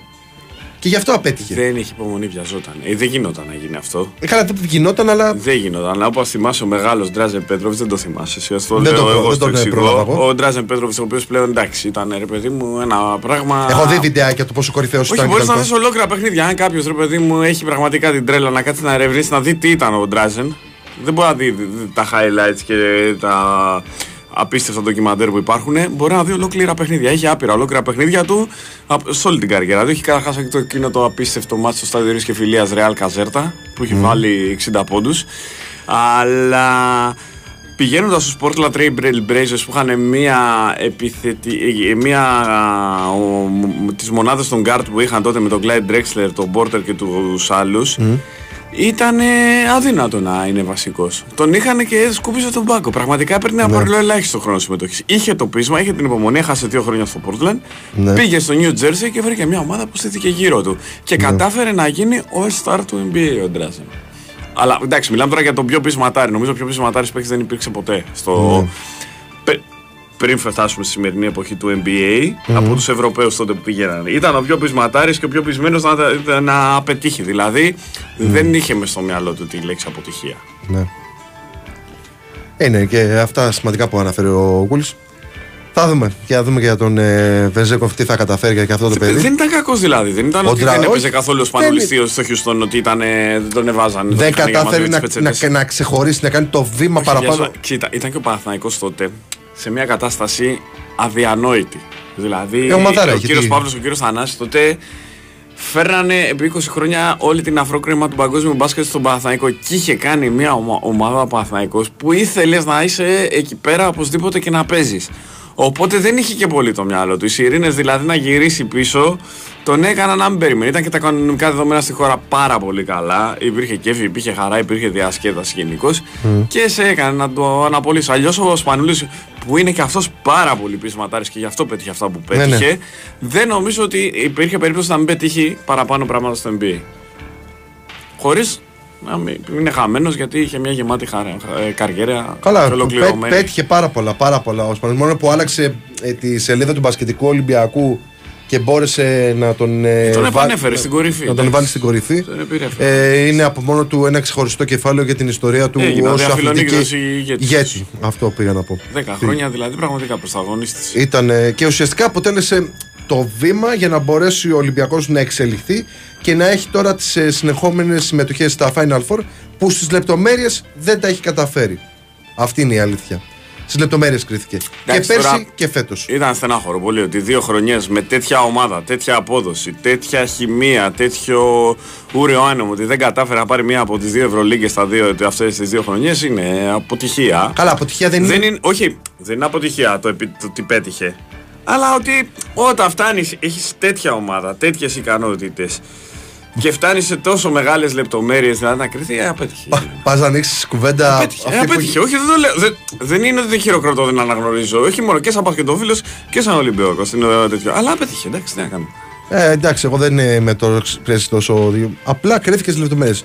Χειροκροτάμε την όποια προσπάθεια Και πάμε τώρα στην επόμενη σεζόν. Αυτή είναι η δική μου άποψη για αυτό το θέμα. Δηλαδή δεν μπορώ να βάλω Ε, τη λέξη η ιστορία αποτυχία. έγραψε ότι ήταν μια ομάδα που παίξε καταπληκτικό μπάσκετ τώρα. Δηλαδή Και δύο επειδή- χρόνια πρωταγωνίστησε. Και τότε τα είχαμε πει εκείνη που ήταν το Final Four ότι μην ξεγράφετε ποτέ τη Real γιατί η Real ως σύλλογος και στο ποδόσφαιρο και στο μπάσκετ ποτέ δεν πεθαίνει. Ακόμα και στο τελευταίο λεπτό να είναι στο καναβάτσο. Έτσι πεθαίνει, αλλά πέντε θα λεπτά κατα- τώρα χωρίς καλάθι, ρε, εσύ θα θα κα- Ε, φταίει ο Ολυμπιακός. Εντάξει. Ε, αυτό, ε. Αυτή, Α, ε, εκεί ήταν η ε, αποτυχία. Αυτό, αν ε, θες. ε, αυτό. Α, εντάξει. Χειροπιαστά. Αθλητισμό δηλαδή, αθλητισμός όμως είναι. Ε, αθλητισμός είναι. Μόνο το γεγονός, εγώ θα βάλω μόνο το γεγονός οικονομικά ότι ο Ολυμπιακός με ένα, με ένα ε, οικονομικά ρόστερ που ήταν κάτω από την πεντάδα εξάδα, οικονομικά. Ναι, αλλά οικονομικά αυτό έχει, και μόνο με τη γίνει, σημεία. ε, έχει γίνει επανελειμμένα δηλαδή με ελληνικές ομάδες του μπάσκετ. Υπάρχει τεχνογνωσία, δηλαδή έχουν πετύχει πολλές φορές. Δηλαδή και ο Παθανικός και ο Ολυμπιακός και οι υπόλοιπες ελληνικές ομάδες. Γιατί μην και ξεχνάμε. ο έχουμε- Άρης και ο Πάο και. Όχι, έχουν ευρωπαϊκά τρόπαια και διακρίσεις πάρα πολλές φορές. Έχει πάρει το Μαρούσι, ο Μακεδονικός έχει Μαρούσι. πάει τελικό. Τώρα τι λέμε. Σωστό και το Μαρούσι, μην το ξαναδούμε. Το Μαρούσι, Ε, γιατί το Μαρούσι είχε γράψει Η ΑΕΚ ιστορία. έχει πάει τελικό Ευρωλίγκα το 98. Και η ΑΕΚ που, έκανε, που πήρε το πρώτο Έχει πάει ευρωπαϊκό. το 68, εντάξει, άλλες εποχές. Το- Αλλά τώρα στη σύγχρονη εποχή το 98 πήγε. Και αυτό θα μπορούσε να αποτελέσει, ας πούμε, επειδή έλεγε για, το, για τα παιδιά Γκάλι, Γιαννάκη, Φασούλα κτλ. Και αυτό θα μπορούσε ως μόνο του γεγονός να αποτελέσει την αρχή του ελληνικού αθλητισμού για το μπάσκετ εν προκειμένου, ώστε να φτιαχτούν τα παιδιά το 87 που μετέπειτα πήραν και το πρώτο εθνικό επι, ε, τρόπεο. Εντάξει, εγώ προσωπικά δεν παραγνωρίζω τίποτα και δεν λέω ότι όλα έγιναν σε μια στιγμή και ότι δεν υπήρχαν υποδομές. Αλλά τα επιτεύγματα του Γκάλη και του Γιαννάκη για μένα είναι μοναδικά. Δεν μπορεί να. Δεν, Εντάξει, δεν ο Γκά- μπορώ ο- να. Είναι, όμως είναι προσωπική τοποθέτηση και εκτίμηση. Έτσι, Ο όπως τα Γκάλης- έζησα εγώ ο- ο- μεγαλώνοντας. Ο Γκάλι σαν μονάδα ήταν απίστευτος. Ο Γκάλης είναι ό,τι πιο θεαματικό έχω δει στη ζωή μου. Και ακόμα και σήμερα δεν υπάρχει πιο θεαματικό Εγώ πράγμα. νιώθω στεναχωρημένος που δεν τον έζησα. Βίντεο εννοείται πως έχουμε δει. Και όταν βλέπω τα βιντεάκια με τα πράγματα που έκανε, μπορεί να φανεί σε κάποιο περίεργο ή ε, τραβηγμένο αυτό που θα πω. Αλλά στις κινήσεις που έκανε στον αέρα ο Γκάλης, Είναι μου μοναδικές. θυμίζει πάρα πολύ τον Τζόρνταν. Κάτι κορπάκια που έκανε με τα, με τα layup, πώς πέναγε την μπάλα. Είχε δικό κτλ. του, γιατί είχε δικό του Γιατί τον- στυλ που σουτάριζε. γιατί, Αλλά- γιατί, το, τον τρόπο, γιατί τον Τζόρνταν τον έχω ζήσει. Είμαι από τα τυχερά παιδιά που πρόλαβα τουλάχιστον τον Τζόρνταν στο μπάσκετ. Ε, αλλά βλέποντας τα βιντεάκια, ο τρόπος που παίρναγε από κάτω την μπάλα και αυτά, δηλαδή τις κινήσεις του που την άφηνε στην, ε, στο καλάθι, είναι, τρο- ήταν είναι, τρομερός. Είναι ανεπανάληπτο το θέαμα. Πέρα είναι, από την, ε, είναι φτωχιά που μοναδικό και απίστευτο το θέαμα που προσέφερε. Εγώ απορώ πώς, πώς, πώς αφήσαν οι Αμερικάνοι τον Γκάλι να τους φύγει μέσα από τα χέρια αυτού του παίκτη. Συγκι- Ήταν, συ- λοιπόν, αυτό θέλω να σου πω. Ο Παναγιώτης Γιαννάκης και ο Γκάλης και ιδίω του Boston Celtics νομίζω ήταν να παίξουν. Ε, ήταν οι συγκυρίες και τα δεδομένα της τότε εποχής. Στο σημερινό NBA δεν υπήρχε περίπτωση να μην είναι από την πρώτη μέρα. Δηλαδή θα ήταν Ντόσιτς ο Γκάλης και ο Γιαννάκης. Θα ήταν. Γιώκητς, ναι, Γιώκητς Τζόντσιτ. Θα ήταν All Stars. Δεν θα ήταν απλώ συμμετέχοντες. Αναγνωρίστηκε βέβαια ο, και, ο, και μετέπειτα ο. Μα έχει παίξει σε, στα, στα κολεγιακό πρωτάθλημα μπάσκετ τον Γκάλης. Ήταν πρόσωπο Ήταν. στο Seton Hall που ήταν. Ήταν. Και έχει παίξει All Star Game με τον Larry Bird τότε στα, του, του κολεγιακού Ήταν, πρωταθλήματος.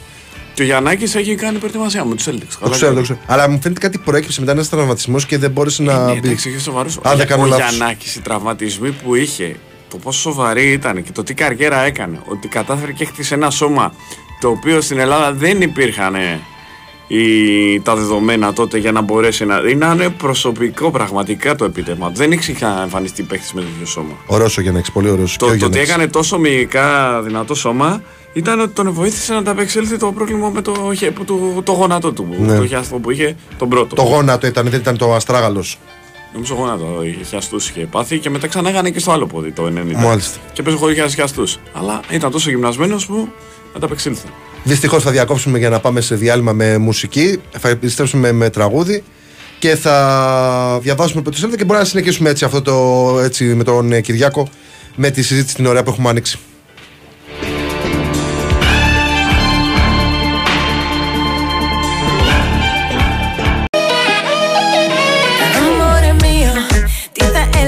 Εμείς οι δύο Να χαθούμε να πούμε αντίο. Να πηγαίναμε κάπου μακριά. Α, Αμόρε μείο, μας φαντάζομαι κάπου στο Ρίο. Αγκαλιά μακριά από το κρύο Με έναν ήλιο να σαν φωτιά. Α, Καεί η πυρηνιά και τα φιλιά μου Για να με θύσεις απόψε καρδιά μου Και να χορέψω σαν Βραζιλιάνα Hasta mañana Copacabana Ναρα ναρα ναρα ναρα Copacabana Copacabana Ναρα ναρα κόπα ναρα κόπα Copacabana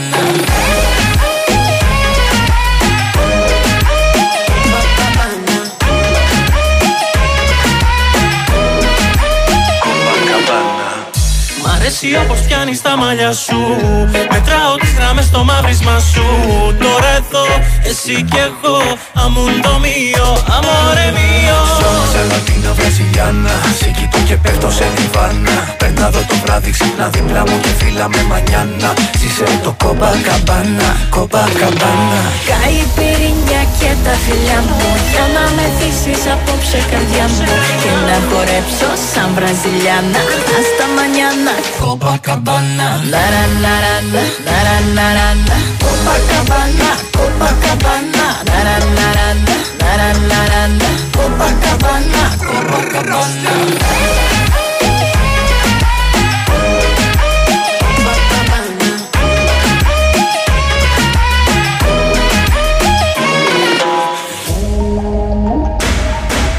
La la la la la la la la esta mañana Copacabana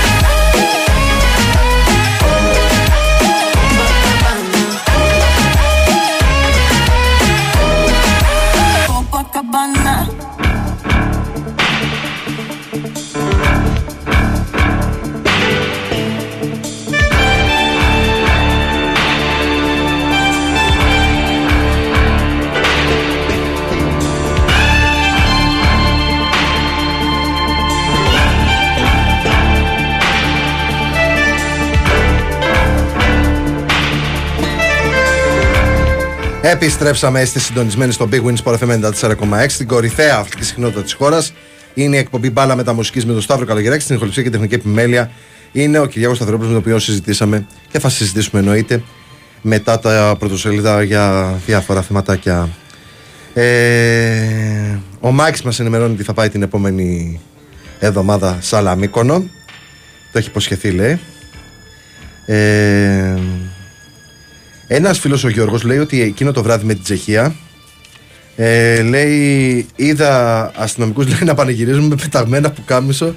Που κάμισα έγινε της τρελής. Καλά, υπήρχε τότε παραξισμό. Είναι, είναι η μοναδικότητα του συμβάντος και του γεγονότος που ξέρεις, ξεπερνάει τα πάντα. Δεν είναι. Τα, δεν, ό,τι διαφορά υπάρχει την παραμερίζει. Είναι τέτοια η μοναδικότητα του γεγονότος που πραγματικά τα παραμερίζεις ό,τι διαφορά έχεις και σε ενώνει. Είναι, είναι και τόσο μεγάλη η έκπληξη και αναπάντεχη που πραγματικά δεν το περιμένεις με τίποτα.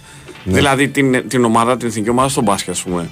Περίμενες ότι και μπορεί να κάνει μια ανατροπή και να πάρει το ευρωμπάσκετ τότε ενώ ήταν πίσω στο σκορ με τη Γαλλία, με την προσωπικότητα που είχε χτίσει στους παίχτες.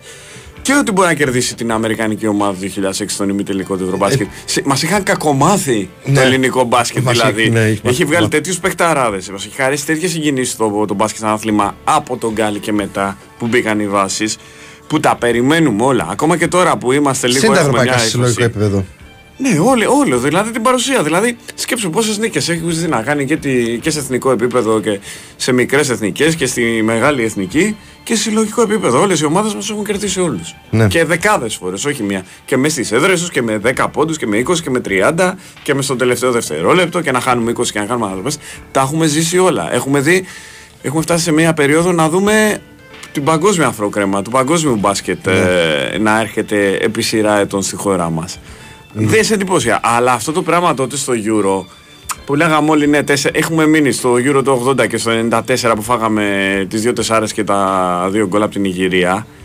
Ε, είχαμε πέσει τότε και με Ισπανία και Πορτογαλία που ήταν πραγματικά φαβορή στο τουρνουά και ήταν σε εκπληκτική κατάσταση. Ε, μετά σε προειδέασαν οι ναι. Πορτογάλοι ότι θα το πάρουν γιατί ξεπετάχτηκε και κάνα Euro το 2000 που μας είχαν αφήσει όλους να παραμιλάμε με την μπάλα που είχαν παίξει και το Φίγκο να είναι τότε το μεγαλύτερο αστέρι. Τρίτη Το- είχαν βγει, αν δεν κάνω λάθος. Ε. Είχαν χάσει τον ημιτελικό με το πέναλτι εκείνο το πολύ αμφισβητούμενο που είχε δώσει στον ημιτε... στην παράταση του ημιτελικού στο μάτς με τη Γαλλία που βρήκε την μπάλα στο χέρι του Σαβιέ, Ναι. του κεντρικού αμυντικού. Και... Αλλά οι παραστάσεις, δηλαδή και η μπάλα που είχε παίξει τότε και ο Φίγκο να μονομολεί το ενδιαφέρον. Και ο Ξεπε- ο Ρονάλντο που ξεπετάχτηκε Ο τότε. Ρονάλντο ξεπετάγονταν τότε, ναι, ήταν η ελπίδα, αλλά έδειξε σε εκείνο το τουρνουά ότι πραγματικά δεν ήταν ένα διαφημισμένο προϊόν, ήταν ένα παιδί Το που ναι, ερχόταν. ναι, ότι απλά ήταν ένα, ξέρεις, ένα, ένα project που είναι στη σκαριά, ε, ήταν που ήταν ε, ξε, ξεχωριστή μονάδα στα χέρια του Σκολάρη. Είχε και μετά το Ρίκο στα πάλι που έκανε, είχε πάει από τη Φιωρεντίνα στη Μίλαν. ε, εντάξει, δηλαδή ήταν ομάδα που πραγματικά θα λέω. Και δεν, δεν, δεν έδινε καμία ελπίδα, καμία τύχη ότι αυτή η ομάδα θα μπορέσουμε να σταθούμε. Και μπαίνουμε μέσα στον πρώτο, στην Πρεμιέρα και τους πιάνουμε από το λαιμό και τους κοπανάμε. Ναι. Θυμάσαι επίσης, αυτό το, θα, θα το θυμούν πολύ λίγοι, ότι το Γενάρη της χρονιάς πριν το Euro του 4 Ναι. έχουμε παίξει φιλικό με την Πορτογαλία στην Πορτογαλία. Και έχουμε έρθει σοπαλία 1-1 με τον Νικοπολίδη να πιάνει πέναλτι του Φίγκο. Αυτό δεν το Λοιπόν, θυμάμαι. Ε, θυμάμαι με τε- γκολ του θυμάμαι Βασίλη τα άλλα. Τουλάκη. Θα βάλω και το σποτ με τον Δημήτρη το Μαλισσόβα τότε που είχε κάνει την περιγραφή για το Ναι. Big Wings for FM. Αλλά μας παίζανε μονότερμα. Είχε κοιμηθεί Ναι. ο Θεός, είχε βάλει τον γκολ ο Λάκης, αλλά μετά κανονιοβολισμός. Οπότε λέγαμε εντάξει, καμία ελπίδα. Όπως και με την Ισπανία. Ναι. Και βλέπεις τώρα αυτή την εικόνα και λες. Τι γίνεται εδώ πέρα τώρα, δηλαδή ανατρέπονται όλα όσα έχω ζήσει και όσα, όλα όσα ξέρω για το ποδόσφαιρο. Λοιπόν, ε, κάτσε να δούμε λίγο τα μηνύματα και να δω και τα πρωτοσέλιδα και συνεχίζουμε. Ε, συνεχίζει ο φίλος. Τι γίνεται με Πινέδα; Ε, και ένας άλλος λέει εδώ πέρα Καλημέρα. Ήπια πολύ χθες. Καλά είσαι. Καλά είμαστε. Μείνε μακριά από το τιμόνι. Μείνε και από μα- το δρόμο. και από το σαν δρόμο. πεζός στο δρόμο, Και- μην περπατάς. Και κοιμήσου μπρούμητα. Ε, νεράκια πολλά.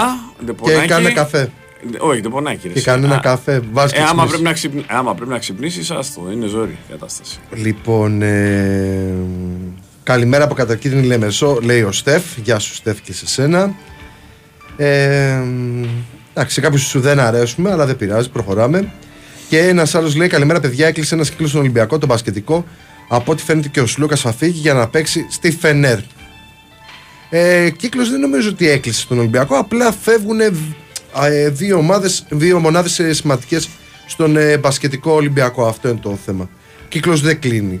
Ε, απλά περιμένουμε να δούμε τώρα ποιες θα είναι οι αλλαγές που θα υπάρξουν στο ρόστερ με την αποχώρηση του Βεζέκοφ και την, το τι θα γίνει με τον Σλούκα. Γιατί ακόμα δεν έχει πάρει την όποια απόφαση είναι να, να πάρει. Ε, θα υπάρξει και μια συνεννόηση με τον ε, Μπαρτζόκα όπως προκύπτει και από το ρεπορτάζ. Και μετά θα λάβει και αυτός τις αποφάσεις του με πιθανότερο, όπως είπε και ο Σέρβας, να πάει στην Τουρκία για τη Φενέρ.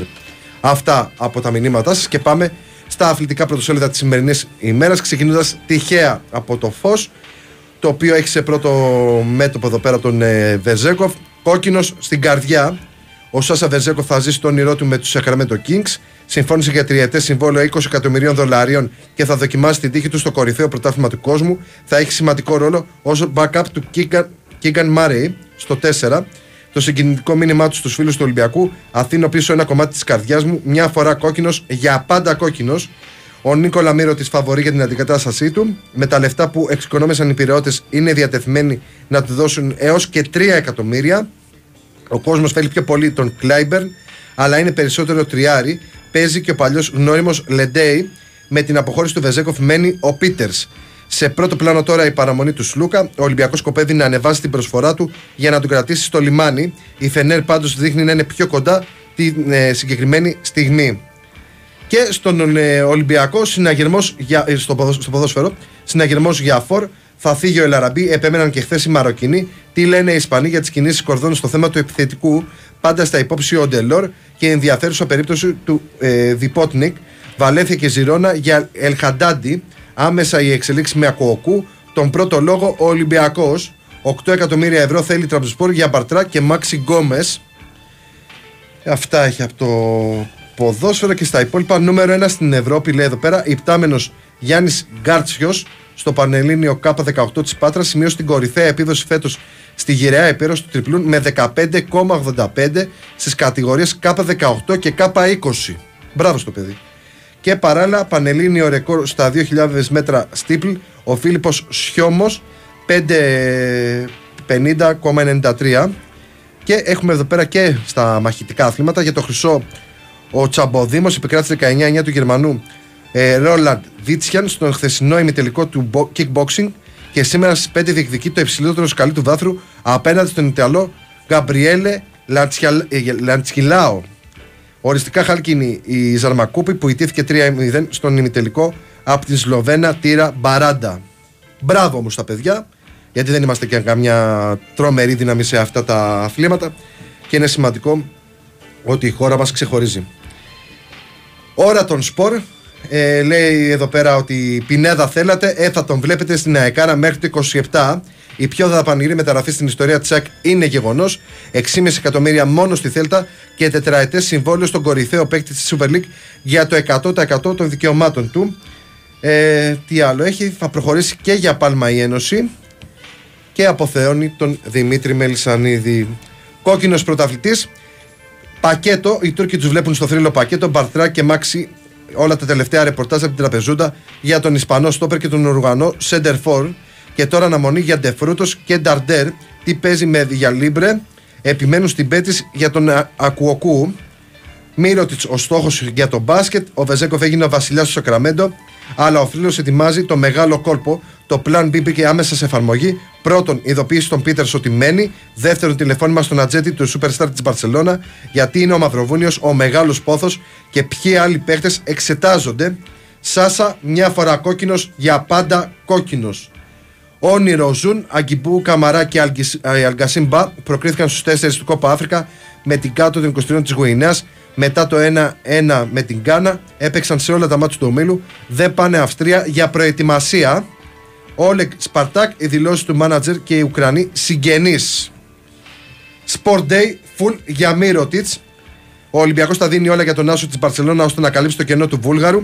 Στα 6 εκατομμύρια ευρώ για δύο χρόνια η πρόταση των ταμπλούχων. Στη λίστα και ο Λεντέι, βασιλιάς του NBA, ο Βεζέκοφ, ο Βεζέκοφ αποχαιρέτησε τον Ολυμπιακό και πάει στο Sacramento Kicks για τρία χρόνια και 20 εκατομμύρια δολάρια. Η εφημερίδα εδώ πέρα λέει ότι ο Παναθηναϊκός έκλεισε στόπερ συμφώνησε με τον έμπειρο κεντρικό αμυντικό από το εξωτερικό και είναι στην τελική ευθεία των συζητήσεων με την ομάδα για να ολοκληρωθεί άμεσα η μεταγραφή. Στην Ιταλία διατηρούν ψηλά στη λίστα τον Τρώστε Γκόγκ της Watford. Μπερνάρ να φτιάξουμε τη χρονιά μας. Μάγνουσον να βρούμε αυτό το βήμα που μας έλειψε. Έφυγε από τη ζωή σε, 75, ε, σε ηλικία 75 ετών ο Αρτέμιο Γκραμάχο. Η φανέλα με το νούμερο 9, Μπακαμπού, Ελαραμπή και Χασάν αναγκάζουν τον Κορδόν να βάλει σε προτεραιότητα το θέμα του βασικού φορ, πώς προέκυψε το όνομα του Βιπότνικ και το υποτιθόμενο τέρμι με τον Πάουκ για τον 29χρονο Σλοβαίνο, η αλήθεια, τα, τα ποσά, ο Μάξι, ο Χαντάντι και η έκπληξη. Ε, φέρνει εξτρέμο ο Νιεκούρου, χρονιά ορόσημο για τον Ντόι και κάπως έτσι απαντάμε και στον ε, φίλο που λέει τι γίνεται με τον Νιεκούρου. Ο Νιεκούρου μένει στην Τουρκία. Υπάρχει συμφωνία και ενεργοποιείται η οψιόν των 3,5 εκατομμυρίων ευρώ για τον Νιγηριανό. ΑΕΚ αγόρασε το 100% των δικαιωμάτων Πινέδα, ΠΑΟΚ με προβλήματα και χωρίς μεταγραφές στην Ολλανδία.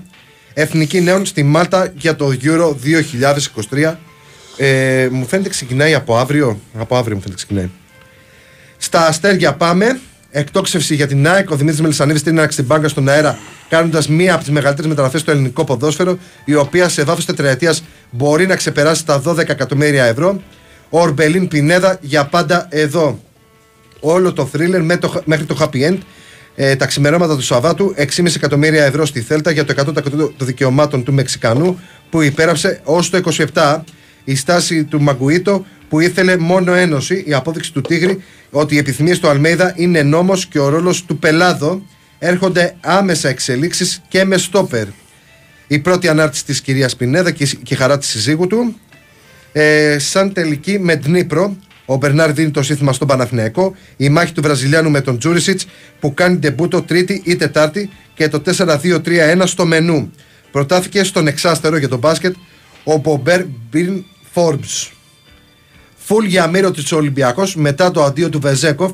Ο Σάσα δέχτηκε την πρόταση των Kings και οι Ερυθρόλευκοι παίζουν τα αρέστα τους για να κάνουν δικό τους τον στάρ της Μπαρσελόνα. Στο ποδόσφαιρο, εβδομάδα υπογραφών τι περιμένει στον Ολυμπιακό Μαρτίνεθ, η υποψήφια αριστερή μπακ και ο Διπότνικ, το παρασκήνιο για Σαμάτα στον ΠΑΟΚ, πώς έφτασε στον Τανζανό φορ και η έγκριση του Λουτσέσκου, τι γίνεται με Γκάζον, στον Άρη περιμένει Βίντρα, τον ε, ξένο, όχι τον ε, Έλληνα, σε αναμονή της ελευθερίας του από την Πλζεν. Πρώτη για Φεράρι Σαβιέρο στη Βουλγαρία. Πήρε Βέργο ο Ατρόμητος. Κλέιμαν και με τη βούλα στον ΠΑΣ. Σιαμπάν διετίας στον Βόλο. Ο Νιόπλιας ανέλαβε τον Λεβαδιακό. Και να δούμε και τη Μέτροσπορτ.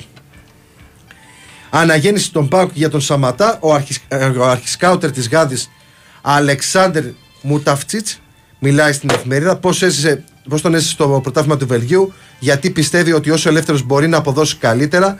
Τριετές συμβόλαιο με ένα εκατομμύριο ευρώ ετησίως του δίνει ο Πάουκ, όπως γράφουν τουρκικά μέσα. Και έχει λίστα με παίκτη της Φενέρ στα χέρια του Πάουκ από το δημοφιλή πρώην μπασκεμπολίστα Τουρσκάν και έμπρακτο ενδιαφέρον της West Ham για τον Κοτάρσκι, όπως έγραψε χθες η εφημερίδα. Ποιο είναι το ποσό που συζητείται. Οι παίκτες που θα ταξιδέψουν αύριο στην Ολλανδία, βγήκε χθες η αποστολή. Πότε θα ενσωματωθούν οι Γκάζον και Σβαμπ στην προετοιμασία. Τι ισχύει για το Βιεϊρίνια με ειδική άδεια εθνικής Κροατίας ο Κοτάρσκι. Και στον Άρη δίνει χρόνο και τεστάρει τους πάντες ο Τερζής. Φιλικό με την ε, Μπότεφ Πλόντιθ δίνει σήμερα ο Άρης στις 8 πρώτη για Φεράρι και Σαβιέρο. Θα τιμηθεί η μνήμη του Τόσκο ε, Μποζαντσκίνη. Ε, συνάντηση Καρυπίδη Παλίκουτσα Εξτρέμ χάθηκε φόρ σε πρώτο πλάνο. Ο Βίντρα έμεινε εκτός από το φιλικό της Πλιζέν. Ανοίγει ο δρόμος για την απόκτησή του. Στο στόχαστρο της Λουντογκόρετς, ο Πάλμα, σύμφωνα με βουλγαρικά μίντια, στην Ολλανδία για να κλείσει τη μεταγραφή του ο Πίρσμαν, κόπηκε από την αποστολή και τελειώνει ο Νταμπό. Έχει εξελίξει φουλ και σε ΠΑΟΚ και σε Άρη. Να δούμε τι θα γίνει. Αυτά ήταν τα αθλητικά πρωτοσέλιδα τα οποία μπορείτε να δείτε αναλυτικά μαζί με του ξένου τύπου και τα πολιτικά στο sportfm.gr. Λοιπόν, λοιπόν, πάμε να δούμε τα μηνύματά σας γιατί έχει γίνει χαμός. Να κοιτάξουν κάτι άλλο από το μύρο της, κάτι πιο νεανικό, καλός παίκτης, αλλά βαριέται ώρες ώρες να παίζει.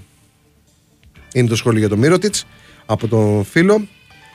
Ε, στο φίλο μας τον Δημήτρη, ε, από την ε, όμορφη Αγία Παρασκευή πρώην ε, Ραθήνα, που λέει καλημέρα Σταύρο και Κυριάκο, ευχαριστώ για την παρέα. Να είσαι καλά φίλε. Διονύσει η μεταγραφική περίοδος πότε τελειώνει στις χώρες τι Αραβικές για να μπει ένα φρόνο στις μετακινήσεις να μπει ένα φρόνο στις μετακινήσεις από εδώ προς τα εκεί. Δεν το έχω κοιτάξει. Ποτέ. Ποτέ. Δεν το έχω κοιτάξει αυτό. Μπορεί να ισχύει και αυτό που λέει ο Κυριάκο στο ε, τέτοιο. Ε, συνεχίζει ο φίλος να επιτίθεται. Πατάμε το μαγικό κουμπάκι που λέει και ο φίλος μας ο Βαγγέλης Νερατσιά, ο οποίος τον ακούσατε και την Παρασκευή που βγήκε στον ε, Ρήλο. Και σιγά σιγά θα επιστρέψει. Με ο Νιοκούρου έχουμε τίποτα. Το είπα και πριν ότι μένει η Τουρκία. Ε, ο Γιάννης μας ρωτάει αν έχουμε δει τις εικόνες από τη Γαλλία που θυμίζουν αυτές που βιώσαμε το Δεκέμβριο του 8 με τη δολοφονία του Γρηγορόπουλου. Ναι, θυμίζουν πάρα πολύ. Ε, αυτό για το ότι έκλεισε ένας κύκλος το διαβάσαμε. Τι άλλο έχει, δεν έχει κάτι άλλο. Και γίνεται καλή δουλειά στον Στίβο και βγάζουμε καλούς αθλητές τελευταία. Ε, εγώ αυτό που έχω να πω, επειδή το κομμάτι με το Στίβο, όχι προσωπικά σαν Σταύρος, βλέποντας ε, στο περιβάλλον μου, ε, μπορώ να πω ότι πολλά παιδιά δουλεύουν μόνα τους. Δηλαδή με δικά τους έξοδα να μπορέσουν να πάνε στα πανελλήνια, στα τοπικά ε, πρωταθλήματα και να μπορέσουν να φτάσουν σε αυτά τα νούμερα που διαβάζουμε και λέμε μπράβο. Ε, να είναι παράλληλα φοιτητές και όλο αυτό το κομμάτι είναι λίγο δύσκολο για τις οικογένειες οπότε θέλει λίγο να είναι από πάνω η πολιτεία και σε αυτό οπότε πολλά μπράβο στα παιδιά και να είναι λίγο πιο πολύ και η Ομοσπονδία και η πολιτεία σε αυτούς τους αθλητές που το παλεύουν ουσιαστικά μόνοι τους. Και αν δεν υπήρχε ε, και η εταιρική ε, παρουσία σε κάποιους νεαρούς σε πρώτο πλάνο ή σε πιο μεγάλους αθλητές ίσως να μην είχαμε και επιτυχίες γενικότερα. Καταλαβαίνετε τι εννοώ, ελπίζω. Ε, ο Μαρτίνεθ προλαβαίνει την παρέλαση άραγε. Θα δούμε. Είναι πάρα πολύ νωρίς να, να ασκήσουμε κριτική στο Μαρτίνεθ ε, για μια ομάδα που δεν είναι δικιά του και ακόμα δεν έχουμε δει τα αποτελέσματα της δουλειάς του.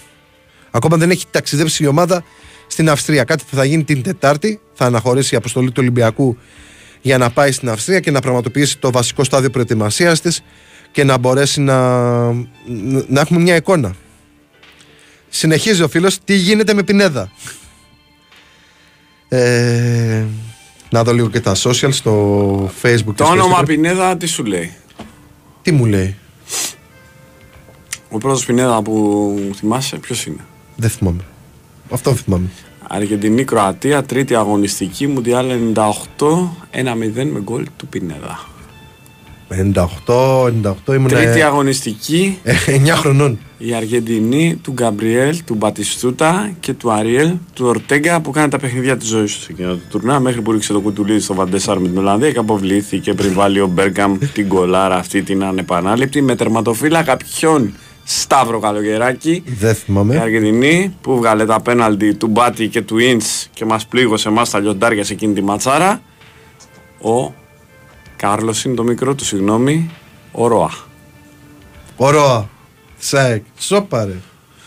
Ο Μαλτίας ο Αλμέιδα όμως ήταν και το 98 ή μόνο το 2002 ήταν στην Αλμπισελέστε. Θα το δω τώρα. Αυτή η αμυντική χαφάρα. 58 μου πες.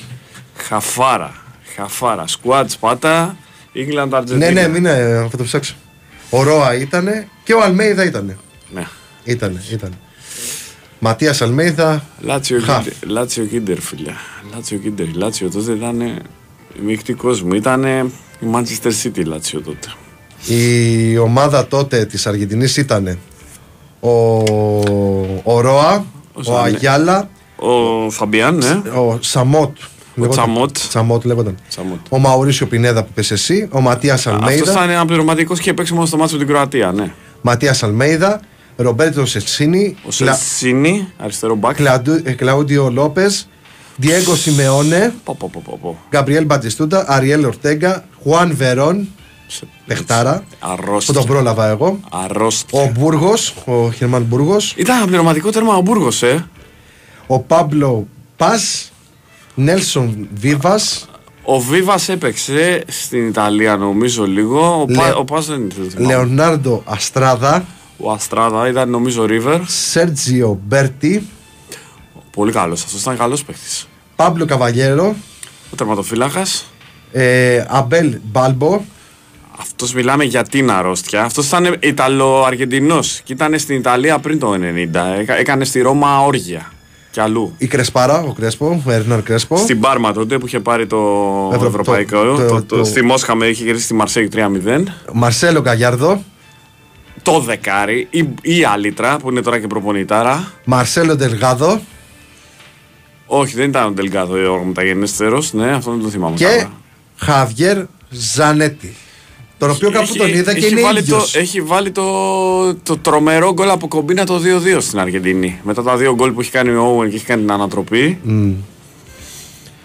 Τρομερός ο Ζανέτη. Αυτό το Τρομερός. μάτς, πραγματικά το Αργεντινή-Αγγλία και το Αργεντινή-Ολλανδία τα βάζεις και τα βλέπεις ολόκληρα και δεν χορταίνεις εγώ- δεν δεν σου μένει ούτε δευτερόλεπτο από την μπαλάρα που έχει παιχτεί. Δηλαδή είσαι τόσο χορτασμένος δεν, ε, αυτό, δεν χορταίνεις να τους βλέπεις να κοντρολάρουν την μπάλα, το ρυθμό. Δηλαδή, είναι- μιλάμε για μυθικά μάτς. Από τα καλύτερα μάτς όλων των εποχών αυτά τα δύο. Στα μηνύματα βλέπω ο Ολυμπιακός θα βγει τρίτος και καταϊδρωμένο. Δεν βλέπω πώς μπορεί να κοντράρει τόσο την ΑΕΚ όσο και τον Παναθηναϊκό. Ε, παιδιά, είναι, είναι 2 Ιουλίου ακόμα. Εντάξει, σίγουρα οι άλλοι είναι ένα βήμα μπροστά επειδή, όπως είπα και πριν, έχουν, ε, έχουν μια συνέχεια στο ότι έχουν δημιουργήσει την προηγούμενη διετία, τριετία. Ε, έχουν ένα κορμό που γίνονται κάποιες απαραίτητες προσθήκες στα ρόστερ τους ό- ώστε να μπορέσουν να, να συνεχίσουν. Ο Ολυμπιακός όμως έχει το know-how πώς μπορεί να δουλέψει σαν οργανισμός σε δύσκολες συνθήκες και περιμένω να αποτυπωθεί. Αυτό θα φανεί. Και λέει εδώ πέρα προφανώς ένας φίλος του Ολυμπιακού, αν κατέβει ο Ολυμπιακός με το περσινό αποτυχημένο μοντέλο στα ευρωπαϊκά του Αυγούστου, τη βάψαμε. Ακούω κιόλας πως θέλει να κρατήσει ο coach Μπα Μπιέλ Μπουχαλάκη. Για τον Μπουχαλάκη επιστρέφει στην προετοιμασία. Ο Μπιέλ δεν φεύγει ακόμα. Και ο Μπα επίσης δεν υπάρχει κάποια πρόταση για να φύγει. Για τον. Ε, για τον Μπουχαλάκη και τον Μπιέλ, εγώ έχω μια ένσταση. Δηλαδή, έχω έναν αστερίσκο ότι θεωρώ ότι ήταν όλο το κλίμα όπως ήταν πέρσι στην ομάδα και ίσως να μην μπορούσε ο Μπουχαλάκης και ο Μπιέλ να αποδείξουν αυτά που μπορούν να κάνουν στο γήπεδο.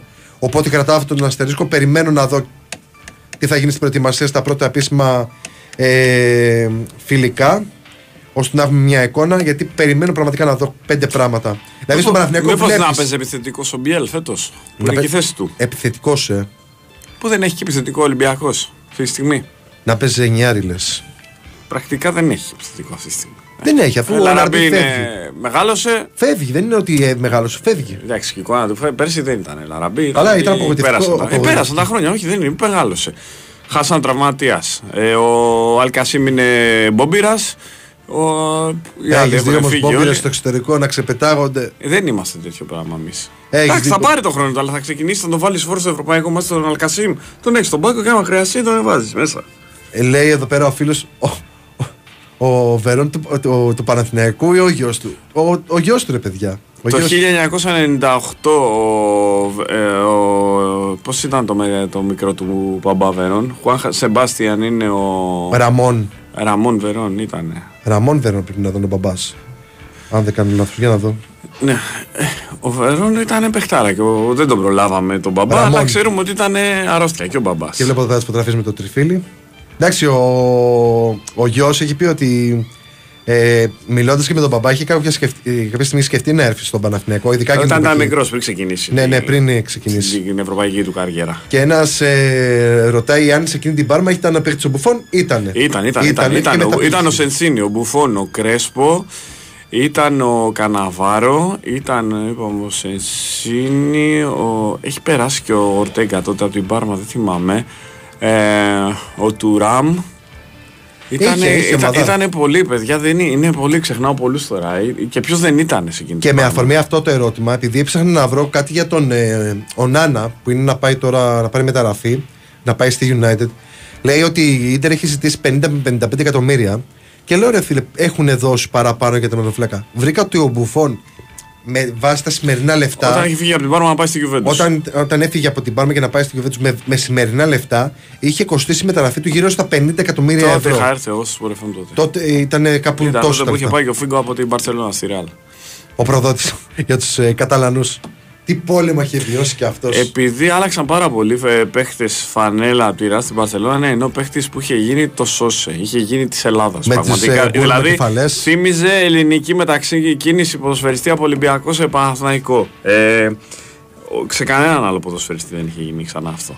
Εντάξει, δεν το είδαμε συμπα- Ούτε με τον Λάουντρουπ, ούτε με τον ε, ε, Χάτζη, ούτε με τον. Ε, ο, Ντα- ο Ντάνι έχει παίξει, ο Λάρα Γκαρσία, ο Λουίς Ενρίκε και στις δύο. Πολλοί έχουν παίξει και στους δύο παίχτες. Ο- Ο, ο, Σαβιόλα. Είχε, είχε. Ο, Αλλά- ακρο- ο ακροατής ο Σταύρο λέει εδώ πέρα: Καλημέρα, Παναθηναϊκός θα κάνει υπομονή 2,5 χρόνια μέχρι να μπει στο νέο του γήπεδο και θα εκτοξευτεί όπως η ΑΕΚ. Σίγουρα, σίγουρα παίζει σημαντικό ρόλο και το γήπεδο για να δώσει όθηση σε μια ομάδα. Είναι πολύ σημαντικό αυτό. Ε, πάμε για συνδέση για ακού εκεί πέρα. Ε, Πώς θα καταφέρουν, λέει, οι αλυταράδε οι Κροάτες και φτάνουν μέχρι τους τελικούς ή ημιτελικούς σε διεθνείς διοργανώσεις. Αφού είναι ομαδάρα. Είναι- είναι- Εντάξει, είναι- τώρα δούμε και την πιο χρυσή γενιά τους. Ξεπέρασε και τους Σούκερ τη γενιά. Καλά. Που ήταν αρρώστια και του 90 η Βουρνιά και η τωρινή. Και είναι ο μοναδικός στην ενεργεία ε, ποδοσφαιριστής που έχει πάρει χρυσή μπάλα και έχει παραμείνει στην Ευρώπη, να ξέρεις. Ο ένας πήγε στην Αμερική και ο άλλος στην Αραβία. Ο Κριστιανό. Δεν υπάρχει, μου φαίνεται άλλος που να έχει. Α, και ο Μπερζεμά που επίσης πήγε στην Ε, Αραβία. ένα Nations League τώρα έπρεπε να το πάρει η Κροατία. Αμαρτία Έπρεπε να το που πάρει. χάσε. Είναι Αλλά αμαρτία, τι να είναι κάνουμε. αμαρτία Πάμε αυτό. για το Δελτιάκι.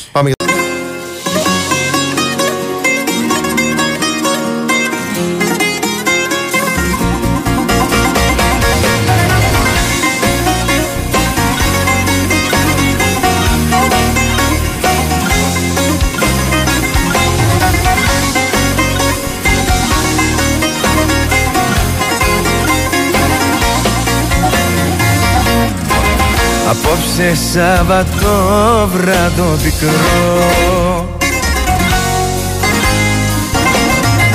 Και βγήκα στα λιμέρια τα γνωστά μου. Καλύτερα μονάχος μου να είμαι και μισός. Παρά να είσαι ψεύτικα δικιά μου. Άντε στην υγειά σου, άντε στην υγειά σου. Κοίτα να περνάς εσύ καλά. Άντε στην υγειά σου, κέρδισες μάτια σου. Δεν πειράζει όλα καλά. Άντε στην υγειά σου, άντε στην υγειά σου Κοίτα να περνάς εσύ καλά. Άντε στην υγειά σου, κέρδισες μάτια σου. Δεν πειράζει όλα καλά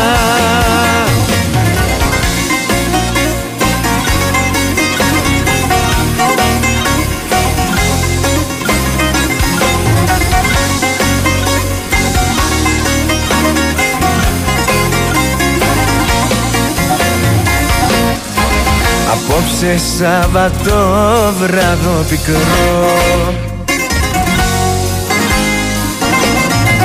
Και πήρα μια απόφαση μεγάλη. Κερνάω τη μοναξιά μου Δυο τσιγάρα και ποτό. Μαζί σου πουθενά δεν θα με μεγάλη Άντε στην υγειά σου, άντε στην υγειά σου. Κοίτα να περνάς εσύ καλά. Άντε στην υγειά σου, κέρδισες μαγιά σου. Δεν πειράζει όλα καλά. Άντε στην υγειά σου, άντε στην υγειά σου. Κοίτα να περνάς εσύ καλά Άντε στην υγειά σου, κέρδισες μαγιά σου Δεν πειράζει όλα καλά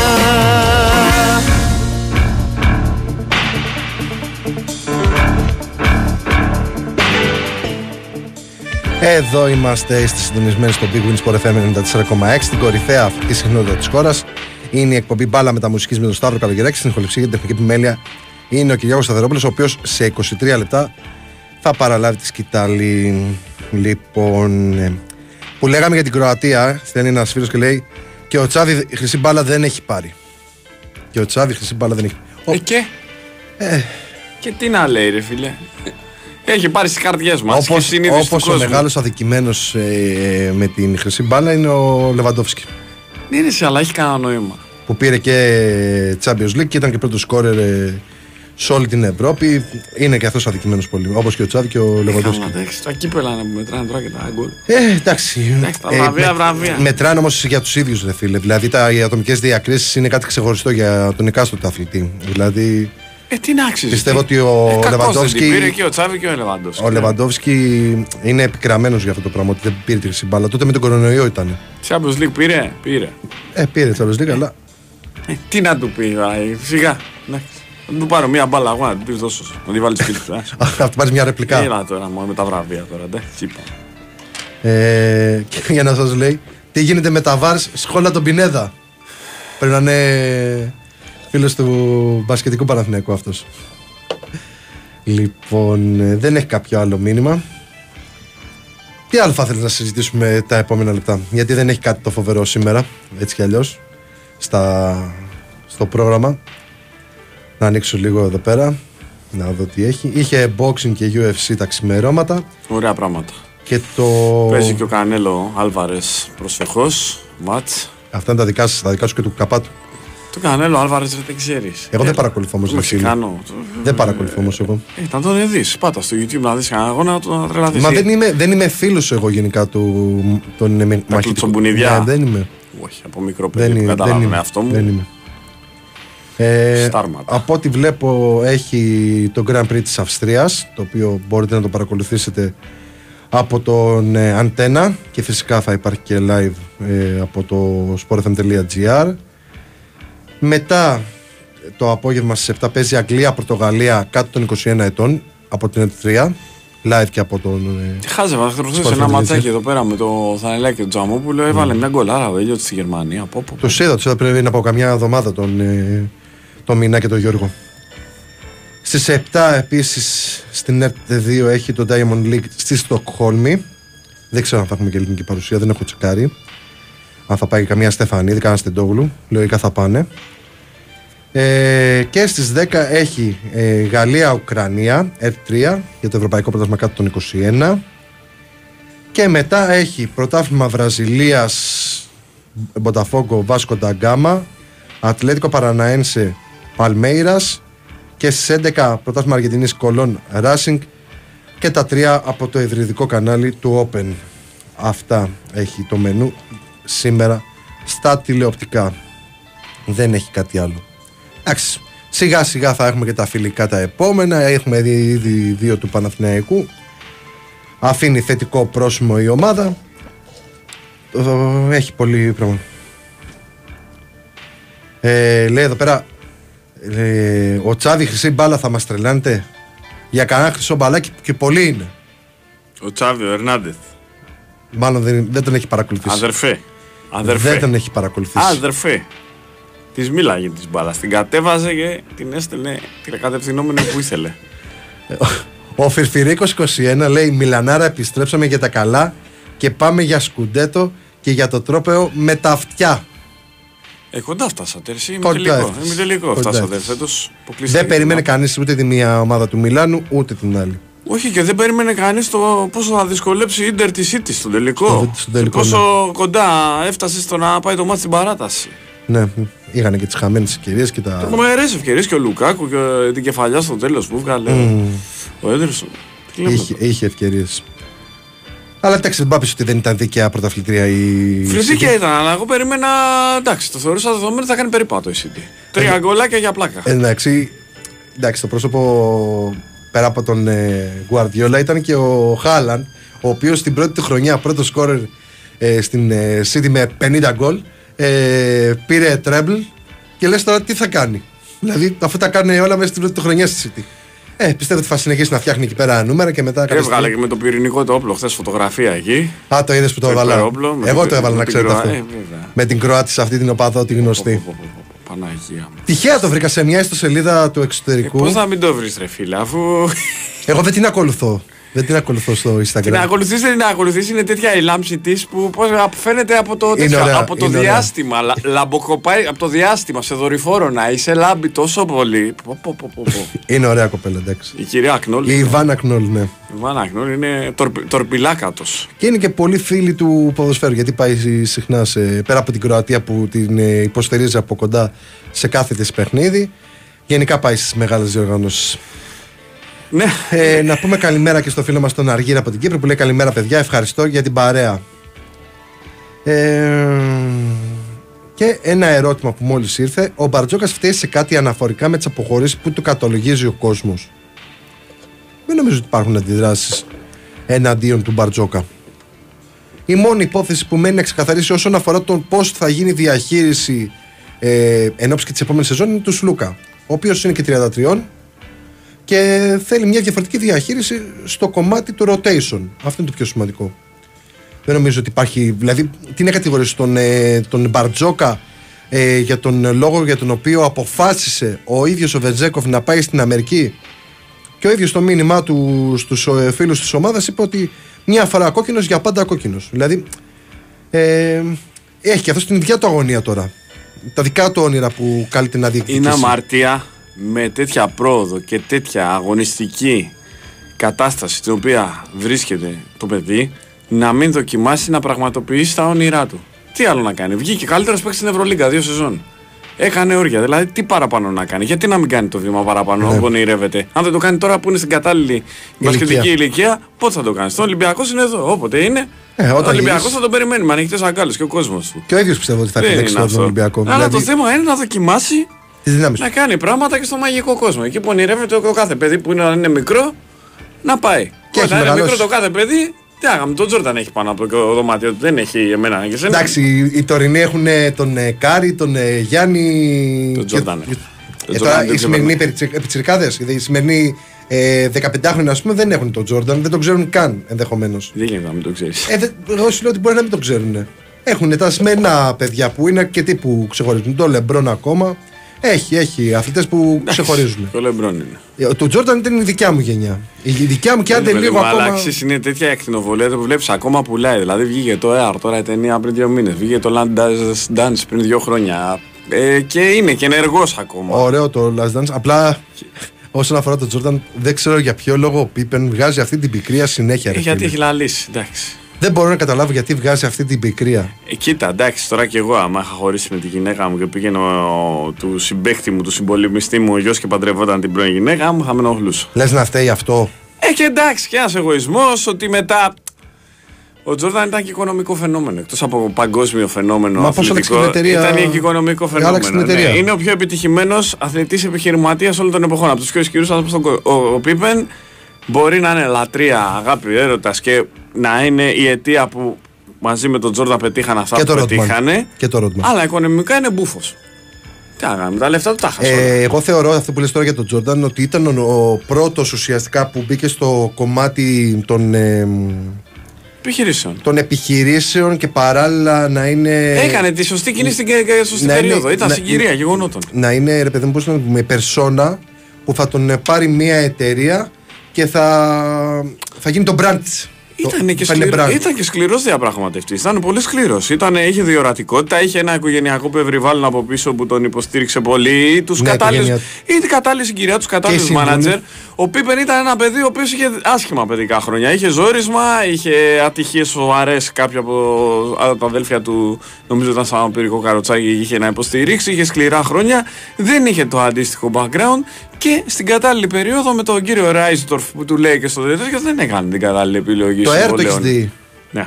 Δεν το έχω δει ακόμα. Είναι μαγεία. Δεν το έχω δει ακόμα. Θέλω να το κάτσω Εντάξει, να το ό,τι έχει βρω. και με αυτή την περίοδο της Αμερικής να κάνει το παιδιά είναι φαντασμαγορικό τώρα. Ε, ο επόμενος για σένα αθλητής που έγινε brand ποιος είναι; Ε, όχι, μπραντ και ένα πολύ. Ποιοι είναι οι αγαπημένοι μου. Αυτά είναι τώρα προσωπικά και υποκειμενικά που συζητάμε. Έτσι, στην καρδιά Εγώ του λέω καθενός. αντικειμενικά. Αντικειμενικά, ποιος Δεν θεωρείς. υπάρχει ρε, Σταύρο αντικειμενικό. Για Όταν μένα ο μετά- επόμενος είναι από το ποδόσφαιρο και είναι ο Μπέκαμ. Όχι, όχι. Ο, Μπέ- ο Μπέκαμ είναι πρόσωπο του μάρκετινγκ. Είναι το, το πρόσωπο που Ε, μα- έψαχνε μα- να βρει το μάρκετινγκ στην αγορά του ποδοσφαίρου. Αλλά σαν επιρροή δεν είναι ε, από τους κάτι. Δεν είχε επιρροή στην Άπω Ανατολή τότε που έκανε κούρεμα και, το, και οι Κινέζοι και όλοι αυτοί Στο τρελαθήκαν. μάρκετινγκ, σου λέω. Και τρελαθήκαν όλοι. Ναι, ποδοσφαιρικά όμως δεν είναι στους μεγαλύτερους παίκτες όλων των εποχών. Δεν στο λέμε για ποδοσφαίρο. μεγαλύτερους παίκτες, απλά να έχει γίνει brand σε αυτό το κομμάτι. Ναι, συμφωνώ. Διαφημιστικά βέβαια είναι μεγάλη περσόνα. Γιατί ο, ο Τζόρνταν ήταν Και, και παιχταράς. εκπληκτική πε, πε, πε, πε, τέτοιο, επιχειρηματική προσωπικότητα ο Και Μπέκαμ. μετά θεωρώ ότι είναι ο Κριστιανό Ρονάλντο με όλα αυτά που έχει πετύχει. Δηλαδή, πέρα από την επιτυχία που έχει σε αγωνιστικό επίπεδο, ε, εξωαγωνιστικά σε επιχειρηματικό επίπεδο, με όλα αυτά που έχει κάνει με τα ξενοδοχεία, με τα, με τα υδρομασάζ και όλα αυτά στην Είναι όμως Ισπανία. ζήτημα Μέχρι και εποχής. νερό έβγαλε. Είναι, φέτος, και, φαντάσου. είναι και ζήτημα όμως εποχής έτσι. Δηλαδή είναι η εποχή που τους τραβάει. Ναι. Όλους αυτούς. Ο, αντίστοιχα ο Κρόεφ το 70 ήταν κάτι πάλι ξεχωριστό. Δηλαδή, κάτι... Ναι. Είναι σε ποια περίοδο. Δηλαδή σε 20 χρόνια θα υπάρχει κάτι άλλο. Ναι. Δεν το συζητάμε, αλλά ο Τζόρνταν ήταν κάτι άλλο πολύ διάστατο. Αλλά Όπως ναι. και οι Lakers με το Magic ε, και το η κόντρα με τους Celtics και τον Bird. Όλα αυτά δηλαδή έχουν μείνει στην ιστορία. Ε, εντάξει, όταν λες Lakers, σε μένα μου έρχεται ένα όνομα στο μυαλό. Κάνει Μαμπλού Τζαμπάρ. Όχι, ρε. Πιο σύγχρονο. Ο Κόμπε. Ο Κόμπε. Ε, ο Ο επόμενος Κόμπε. Τζόρνταν είναι. Ε, ο, Ο Κόμπε. ο- Ό,τι πιο κοντά στον Τζόρνταν υπήρξε ήταν ο Και, Κόμπε. το, και έχω συνδυάσει την, ε, το θάνατό του με την, με την είσοδο της μητέρας μου στο νοσοκομείο τότε. Οπότε ξέρεις, ε, πάντα θα θυμάμαι το, τον Γενάρη εκείνον που έγινε το αεροπορικό Εντάξει, δυστύχημα. άρε, Σταύρο, αυτό είναι πολύ σημαντικό. Δηλαδή τα έχω Σου- συνδυάσει σου- αυτά. Και Ε, πάντα ναι. όταν ακούω Σου Lakers. στο άρεσαν μυαλό- τώρα τη ζωή αυτά τα τα- πράγματα. το- Είναι του πολύ Κόμπε ορεινά ήταν γεγονότα πολύ- Για σένα είναι τώρα αυτά. Όχι, απλά λέω ρε παιδί μου γιατί. Εγώ εντάξει, ήταν πολύ πιο Καλά άσχημα, είμαστε. δεν Δεν, είναι. δεν, μην βαραίνεις. Καλά είμαι. Απλά το έχω συνδυάσει αυτό το αεροπορικό Εντάξει, εγώ δυστύχημα. ακόμα με δεν θα την ξεχάσω μάνα μου. ποτέ τη φωνή της Κωνσταντίνας στα αυτιά μου τώρα γιατί ήταν η Κωνσταντίνα έξω παραγωγή. Έπαιζε η ΑΕΚ με τον Ολυμπιακό στο ΑΚΑ και είχαν το έρθει ντέρμπι. 0-0 εκείνη την ώρα σε ένα ντέρμπι χωρίς τερμάτα. Και μου κάνει η Κωνσταντίνα μου λέει: Έχει βγει μια είδηση ότι έπεσε με ελικόπτερο κόμπι γκραία και πεθάνε. Και έχω παγώσει. Έχω παγώσει. Έχω Ναι. μείνει δηλαδή στη λιάρα τους. Λέω τι λέει τώρα. Γιατί ξέρεις, κάνω την εικόνα ότι έχει σταματήσει 1,5 χρόνο τον μπάσκετ, ζει το όνειρό του, το- τα λοιπά. Αριστερά-δεξιά σε ομιλίες και τα λοιπά. Μου φαίνεται είχε έρθει και στην Ελλάδα. Ναι, είναι με το πλούσιος, που είναι σταμάτησε. επιτυχημένος, ευτυχισμένος. Η ζωή για αυτόν και γιατί βαριόταν να μένει στο μποτιλιάρισμα του Λος Άντζελες, έπαιρνε ελικόπτερο για τις μετακινήσεις και πήγε άκλαυτο. Και αυτός και η κόρη του. Ε, και οι φίλοι του. Τέλος πάντων. Λοιπόν, να το ελαφρύνουμε λιγάκι. Είστε αισιόδοξοι για την εθνική ότι θα καταφέρει να πάει στα τελικά του Euro; Ε, είμαι γιατί υπάρχει και η δεύτερη ευκαιρία. Η δεύτερη ευκαιρία μέσω των ε, μπαράζ. Έλα, πες μας τι κοτσάνα Κυριάκο, είπαμε. ετοίμασε τα λαϊκά για 12 με 2 γιατί ο Καλογεράκη θα μας φέρει τη δουλειά εδώ πέρα να πούμε. Κάθε και μιλάει για μπάσκετ δύο ώρες. Άρα θα παίξω και εγώ μπουζούκια στις 12 με 2. Άμα το κάνεις, είσαι μεγάλος μαγκά. Για κάτω. Να σε δω. Δε- δεν έχουμε ξεστομίσει δηλαδή κοτσάνα, μας εκπλήσεις δηλαδή. Συνήθως όποτε μπαίνεις, έχουμε, έχουμε εξαπολύσει ένα μαργαριτάρι και μια κοτσάνα ή εγώ ή ο Σταύρος και έρχεσαι και μας το επισημαίνεις. Και τώρα μας εκπλήσεις, δηλαδή μας λες ότι είμαστε αλάνθαστοι. Σταύρο, πώς το καταφέραμε αυτό; Το καταφέραμε. Πάντε πάλι. Έλα, έλα, πες το. Έχετε κάνει το αξεπέραστο. Δεν ξέρω αν θέλετε να το πούμε. Όχι πάλι, όχι Να το πάλι. πούμε. Όχι πάλι, Θεέ μου. Έχουμε πει μάτς που είχε γίνει Έχετε πριν δύο κάνει χρόνια ότι είναι σε ζωντανή μετάδοση. Live περιγραφή All Star Game κονσέρβα Τη προηγούμενη σε χρονιάς. εποχή κορονοϊού και έρχομαι εγώ με το αυτοκίνητο στο σταθμό και ακούω εκείνη την ώρα τον Κυριάκο και τον Σταύρο να κάνουν διάλογο και να λένε Όχι, κοιτάρε πόσο κόσμο έχει. Μωρέ, Μπράβο τους μπράβο, που το κάνουν. μπράβο, μπράβο Γάλλος, τους που το εσύ. κάνουν. Ήταν το, προ, το προ-πέρσινο, το περσινό, κάτι τέτοιο τέλος πάντων. Προ-κορονοϊού. Ήταν. Ούτε ήταν. μάσκες, μπράβο τους ρε άνθρωποι. α. Να πάρουμε κι εμείς μαθήματα. Ε, Ολόκληρη εσύ. κουβέντα κάνατε. Όχι, τους τριάμβου αυτούς δεν θα τους παράβλεπουμε, θα τους τονίζουμε. Αλλά σήμερα δεν έχουμε κάνει κάποια μάτσολα Όχι, σήμερα μέχρι τώρα. είμαστε Αυτό καλοί, μας είμαστε- εκπλήσει. Είμαστε τίμοι. Είμαστε τίμοι. Λοιπόν, ε, έστειλε τώρα ένας. Ε, Γιατί Σταύρο, Για πες. αυτοί είμαστε. Αυτοί είμαστε. είμαστε. Και μπράβο μας. Αυτά τα φιντάνια είμαστε. Και μας αγαπάνε γι' αυτό. Έτσι. Λοιπόν, άσε λίγο να, να διαβάσω τα μηνύματα γιατί αρχίζουν και μαζεύονται πολλά και θέλω να τα διαβάσω. Για την ε, εθνική που έστειλε ο φίλος. Ναι, Άσε μου και εμένα λίγο από την πουγάδα. ε, έχεις και δύο ώρες μετά. Μην αγχώνεσαι. Ε, που λέει ότι είναι εθνική και το Euro. Ε, είμαι αισιόδοξος με βάση την εικόνα της εθνικής και παράλληλα και από το γεγονός ότι έχει μέσω του Nations League ε, τα μπαράζ που θα γίνουν από εκεί πέρα να πάρει ένα εισιτήριο. Οπότε είμαι αισιόδοξο και με την εικόνα και με βάση τη δεύτερη ευκαιρία. Ένας φίλος λέει να ρίξουν οι ομάδες μας το βάρος στις ακαδημίες τους και να μην φέρνουν παίχτε στοιχήματα που έρχονται κάποιοι από αυτούς για το χρήμα. Ε, συμφωνώ σε αυτό. Καλημέρα στο δίδυμο του Σαρδάμ. Κούλι, δώσε πόνο. Αλέξανδρος Νουτέλας. Μείνε συντονισμένος στους δέκτες σου και θα σου δώσω ψωμάκι να πορεύεσαι. Μην ανησυχείς. Και Ναι. σήμερα και αύριο, ειδικά που σολάρω, είμαι, πάλι είμαι καλά επιρρεπής στην γέλα ακόμα καλά περισσότερο. που τα πες Όταν καλά. δεν έχω δίδυμο. Τρέμει το φιλοκάρδι μου σε κάτι τέτοιο. Να λοιπόν, μην τρέμει, ρε φίλα, να αλαφρώ να είσαι. Γιατί ο κόσμος δηλαδή πώς το, θα το διασκεδάσει; σολάρο. Μην γίνει τίποτα άλλο. Ναι, ο Σαντιάγκο Σολάρι. Ναι. Που παίζει στη Real Madrid. Ο πρώτος από όλους brand name ήταν ο George Best. Σωστό. Και ωραίο παιδί τότε που πουλάγε πολύ. Ερωτικό αγόρι. Ε, ναι, ήταν της εποχής Εγώ του. αγόρι τον έφαγε το ποτό. Ναι. Ε, Ο Θοδωρής λέει πόσο σωστή είναι η απόφαση του κλόπ να συνεχίσει μετά από τέτοια κακή χρονιά. Θεωρώ πως ο κύκλος του Λίβερπουλ έχει κλείσει. Τι λες εσύ; Τον κακό στον καιρό. Συγγνώμη, σ' Ντροπή, αγαπάω, ρε, αλλά. μην λες έτσι. Ρε το Γιούργεν. Καλή- Η Λίβερπουλ είναι Γιουλέβερ εγώ καλό, δεν αλλάζουν. Η Λίβερπουλ είναι άγαλμα ο κλοπ. Μαζί Τον με είδα το τώρα Σα- σε- Με τον Μπέισλι, τον Σάγκλινγκ, τον Νταγκλής και τα άλλα παιδιά, ο κλοπ είναι άγαλμα, δεν φεύγει. Ναι. 28 να τερματίσουμε. Στη Λίβερπουλ αγαπάμε παράφωνα και στις χαρές και στις νίκες μαζί. Δεν είναι Ελλάδα η Λίβερπουλ. Λοιπόν, ε, καλημέρα από Κύπρο, λέει ο Κωστής. Γεια σου, Κώστα, και σε σένα και στην αγαπημένη μας Κύπρο. Όπα, ο Χρήστος τι έπαθε και ήρθε τώρα. Πείτε του πως οι Bulls επιστρέφουν. Ο Χρήστος τέτοια ώρα έρχεται. Συνήθως. Είναι πάντα τέτοια Για, ώρα έρχεται ο να, Χρήστος. για να τρέξουμε το site παρέα και με τα υπόλοιπα παιδιά που θα έρθουν. Κοίτα, και εγώ Σικάγο είμαι, αλλά μάλλον ο Χρήστος έχει δίκιο, θα φάμε γλάρο. και Ο τα Χρήστος επόμενα είναι χρόνια. σαν Αντώνιο από NBA. Από όλα είναι ο Χρήστος. Ο Χρήστος αγαπάει τον μπάσκετ. Πέρα από το γεγονός ότι αγαπάει τον μπάσκετ. Αφού και... και... για πολλές τις ομάδες. Και τις, ε, Αυτό ακόμα είναι- και αυτές που δεν έχουν ιδρυθεί. και τις κολεγιακές. Ο Χρήστος έχει συλλογή από I love this game. τη Ε, ΣΕΡΤ. ε, τι το NBA όλοι δεν έχουν. Ποιος Εγώ θα ήθελα να κάνω ένα. Να εκφράσω ένα παράπονο. Βγάλτε ένα νούμερο παραπάνω, ρε παιδιά. Έχει ρε στον μπάσκετ, έχει. Δεν έχει, ρε. Και αφού με κοιτάγω στο επίσημο, δεν Τι έχει. και ο Σακίλ πώς τις φοράγε δηλαδή. τις Ε, άλλο ο φανέλες. Σακίλ και ο Σοφοκλής και άλλο. Ο Μπάρκλεϊ. στο- Άσε Τα μας. βγάζουν για πιο αδυνατού. Ε, τι ώρα θα βγει ο Τσακίρη για το ρεπορτάζ της ΑΕΚ; Λογικά, αν δεν προκύψει κάτι, δύο Αλλά παρά. τον Τζακίρη σήμερα μην τον περιμένεις. Ο Ιμπραήμοφιτ άξιζε μια χρυσή μπάλα, ειδικά το 11 που πήρε τη Μίλαν και την έκανε πρωταθλήτρια. Άριστος. Καλημέρα από Φλόρινα, συνεχίστε έτσι. Γι' αυτό σας αγαπάμε, Λευτέρης Original 21. Θα Γεια σου, συνεχίσουμε Λευτέρη. έτσι. Σε αυτά τα χάλια, μην, φο- μη φοβάσαι, δεν χαλάμε Και καρδιές. ακόμα καλύτερα. και ακόμα χειρότερα. ναι, καλύτερα, χειρότερα για σένα δηλαδή. Οριοθέτησε το εσύ πώς το Ναι, ναι. ζεις Και πώς το... Λοιπόν, και μας έστειλε ένας ακροατής άλλος ε, τους ε, τους αθλητές που έχουν μεγάλη επιχειρηματική δραστηριότητα εκτός του αθλητισμού. Και Tiger Woods. είναι νούμερο ένα, νούμερο ένα προς τα κάτω προφανώς Σακίλ Ρονίλ, Αρρώστια. ε, ο Μάτζικ Τζόνσον, Ο George Foreman. Το δάτε το έργο, να το δείτε το έργο. Όσοι γουστάρετε box, βγήκε ε, βιογραφική ταινία του Α, και George αυτό δεν τον Foreman. ήξερα. Και έψαχνα να βρω ποιος είναι. Ο Black, ο, ο The Mummy που λέγει και ο, Ο Michael Μοχάμεντ Jordan. Άλι. Ο Τζόρνταν, ναι. Ο Άλεξ Ροντρίγκε, ο πρώην της ε, J. Lo. Ε, Τι έπαιζε αυτός; ε, NFL δεν έπαιζε, αν δεν κάνω λάθος. Α, είναι, είναι, είναι ρε παιδιά αστρονομικά. Ο Τόνι τα Χοκ, μεγέθη. ο σκεϊτάς. Προ, προ, Αυτό έχουμε το, το αυτός Play- ήταν- αυτός- PlayStation, αυτός PlayStation. είναι της γενιάς μου λόγω του PlayStation που το μάθαμε περισσότεροι. Ο Τζόρνταν Πάλμερ, NFL και αυτός. Ο Βλάντιμιρ ε, Κλίτσκο. Ε, από τα αδέρφια, Boxer. Κλίτσκο, οι μποξέροι, οι δύο μποξέροι. Ο δήμαρχος της Ουκρανίας, τώρα στο Κίεβο που είναι. Ο Τζον Έλγουεϊ, παλιός ποδοσφαιριστής, λέει. Footballer, μήπως είναι όμως. NFL, NFL, NFL, NFL, θα είναι. NFL. Εντάξει, το NFL είναι άλλα τα μεγέθη. Ο Steve Weatherford, ε, του Super Bowl ε, winning NFL κτλ. Ο Rob ε, Dyrdek, σωστά το λέω. Είναι pro skateboarder κτλ. Ε, Roger Staubach, μάλλον έτσι λέγεται. Και αυτός θα είναι μάλλον από το NFL. Η Venus Williams, Βεβαίως. Serena Williams, Οι αδελφές, ναι. LeBron James, Kevin Durant, Ωραίος. Στεφ Κάρι, η αγαπημένη μας Μαρία Σαραπόβα και, και υποκλινόμαστε, συνεχίζουμε. Το σεβασμό μας. Ντρου Μπρις ε, και αυτός από την NFL πρέπει να είναι, αν δεν κάνω λάθος.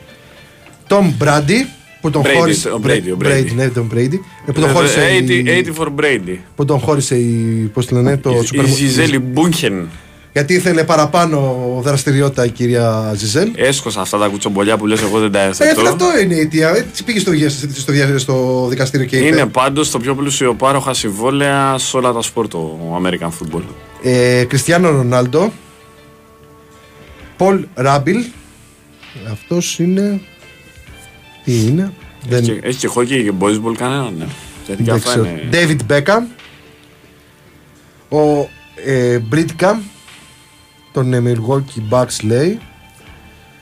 Ο Grant Hill. Κάτι μου λέει τον Grant Hill. Κάτι μου λέει Grant Πίνει Hill. Sprite και καρφώνει. Ε, ε, τον ε, του NBA Star λέει. Ο δεν The θυμάσαι Rock, τον Grant Hill. ο- Detroit ο- Pistons στο ο- 94-95 εκεί είναι. Πέντε χρονών. Δεν θυμάστε τη διαφήμιση που πες αυτό πίνει Sprite και καρφώνει. Όχι. Ε, Ο The Rock. Ο The Rock. Αυτή. Ο Dwayne Johnson, ναι. Dwayne Jones. Ε, και αυτός NFL ήθελε να παίξει και μετά έπαιξε wrestling. Ωραίος ο The Rock. Ωραίος. Ωραίος ο The Rock. Τα Αυτή, βρήκε και με τον αυτή Diesel. είναι. Τώρα που φάγε τη φλόμπα και είπε στο box office, τα βρήκε με τον Diesel και θα παίξει στα τελευταία Fast and Furious. Ε, Ένας φίλος μας μας ρωτάει το conference σας, σας αρέσει σαν ποιότητα και θέαμα; Βεβαίως. Μια χαρά είναι γιατί ας πούμε, Καταπληκτικό είναι. Δεν έχουμε πάρει καμιά δεκαετία. Εγώ θεωρώ ότι θα πρέπει πρώτα να επικεντρωθούμε σε αυτό και μετά να πάμε Όχι, στα είναι επόμενα. πετυχημένη η οργάνωση. Μετά Είναι από δύο πετυχημένη. χρόνια διεξαγωγής είναι πετυχημένο. Ε, να δούμε ποιος θα πάρει τη χρυσή μπάλα πάλι. Κάνα Μέση πάλι θα την πάρει μιας που έχει μαγειρέψει πάλι τα ποσοστά με τους δημοσιογράφους. Άντε με το σαπάκι το Μέση. Έξαλλου. Πρωί-πρωί. Καλημέρα Σταύρο και Κυριάκο. Τέλησε ο Κυριτά. Γεια σου Τελάρα. Γεια σου τέλει. Εγώ έχω αδυναμία στον τέλει γιατί έχει το όνομα του κολλητού μου. Ε, και η μεγαλύτερη μεταγραφή της ΣΑΚ είναι ο Δεν έφυγε κανείς. Σωστό. Και κάπως έτσι ολοκληρώνουμε τη σημερινή εκπομπή. Να είστε όλοι καλά, να περάσετε υπέροχα ό,τι και αν επιλέξετε να κάνετε τη σημερινή ημέρα. Εμείς θα τα πούμε την επόμενη. Όχι, την επόμενη θα τα πούμε την επόμενη. Θα τα πούμε. Μπανάκι, μανάκι, παιδιά. Όσοι Μπανάκι, μπορέσουν, ναι, μανάκι. όσοι έχετε δουλειά, κουράγιο, υπομονή, μαζί σας είμαστε γιατί και εμείς δουλεύουμε. Οπότε τους αγωνιστικούς χαιρετισμούς μας και θα κλείσουμε με το νέο τραγούδι του Νίκου Μακρόπουλου. Γεια σας και χαρά σας.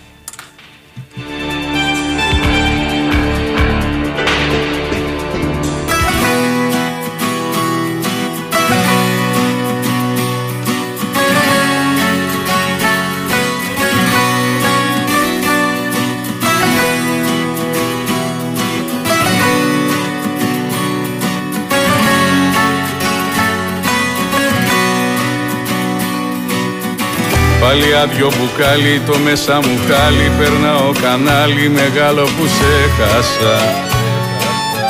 Ψυχή, καρδιά, κομμάτια.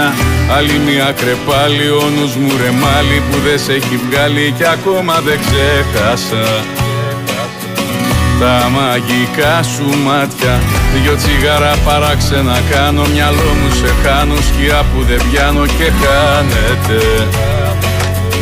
Στο χώρο η μορφή σου. Κάθε όριο φτάνω Το χτες από πάνω. Η τρέλα στο πλάνο επαναλαμβάνεται. Κι ακούω τη φωνή σου. Άφησε την να φύγει. Αποδείχθηκε λίγη. Αν την πόρτα ανοίγει. Να καλώ. Άφησε τι σου λέω.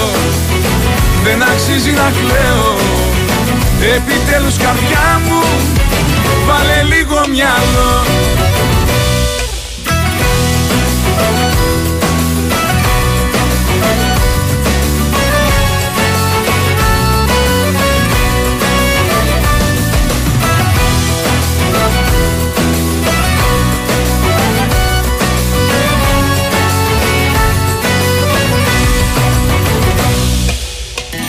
Είχα πει θα νικήσω και θα συνεχίσω Μα πως να βαδίσω το δρόμο μου χώρια σου. Δεν κάνω ούτε βήμα Προσπαθώ να σε σβήσω την πόρτα να κλείσω Και πίσω να αφήσω αισθήματα λόγια σου. Κι ό,τι με κάνει θύμα Άφησε την να φύγει Αποδείχτηκε λίγη Αν την πόρτα ανοίγει να της πεις το καλό. Άφησε τι σου λέω. Δεν αξίζει να κλαίω. Επιτέλους καρδιά μου. Βάλε λίγο μυαλό. Άφησε την να φύγει. Αποδείχθηκε λίγη. Αν την πόρτα ανοίγει. Να της πεις το καλό. Άφησε τι σου λέω. Δεν αξίζει να κλαίω Επιτέλους καρδιά μου Βάλε λίγο μυαλό Βάλε λίγο μυαλό Και αφήσε την να φύγει Αφήσε την να φύγει Βάλε λίγο μυαλό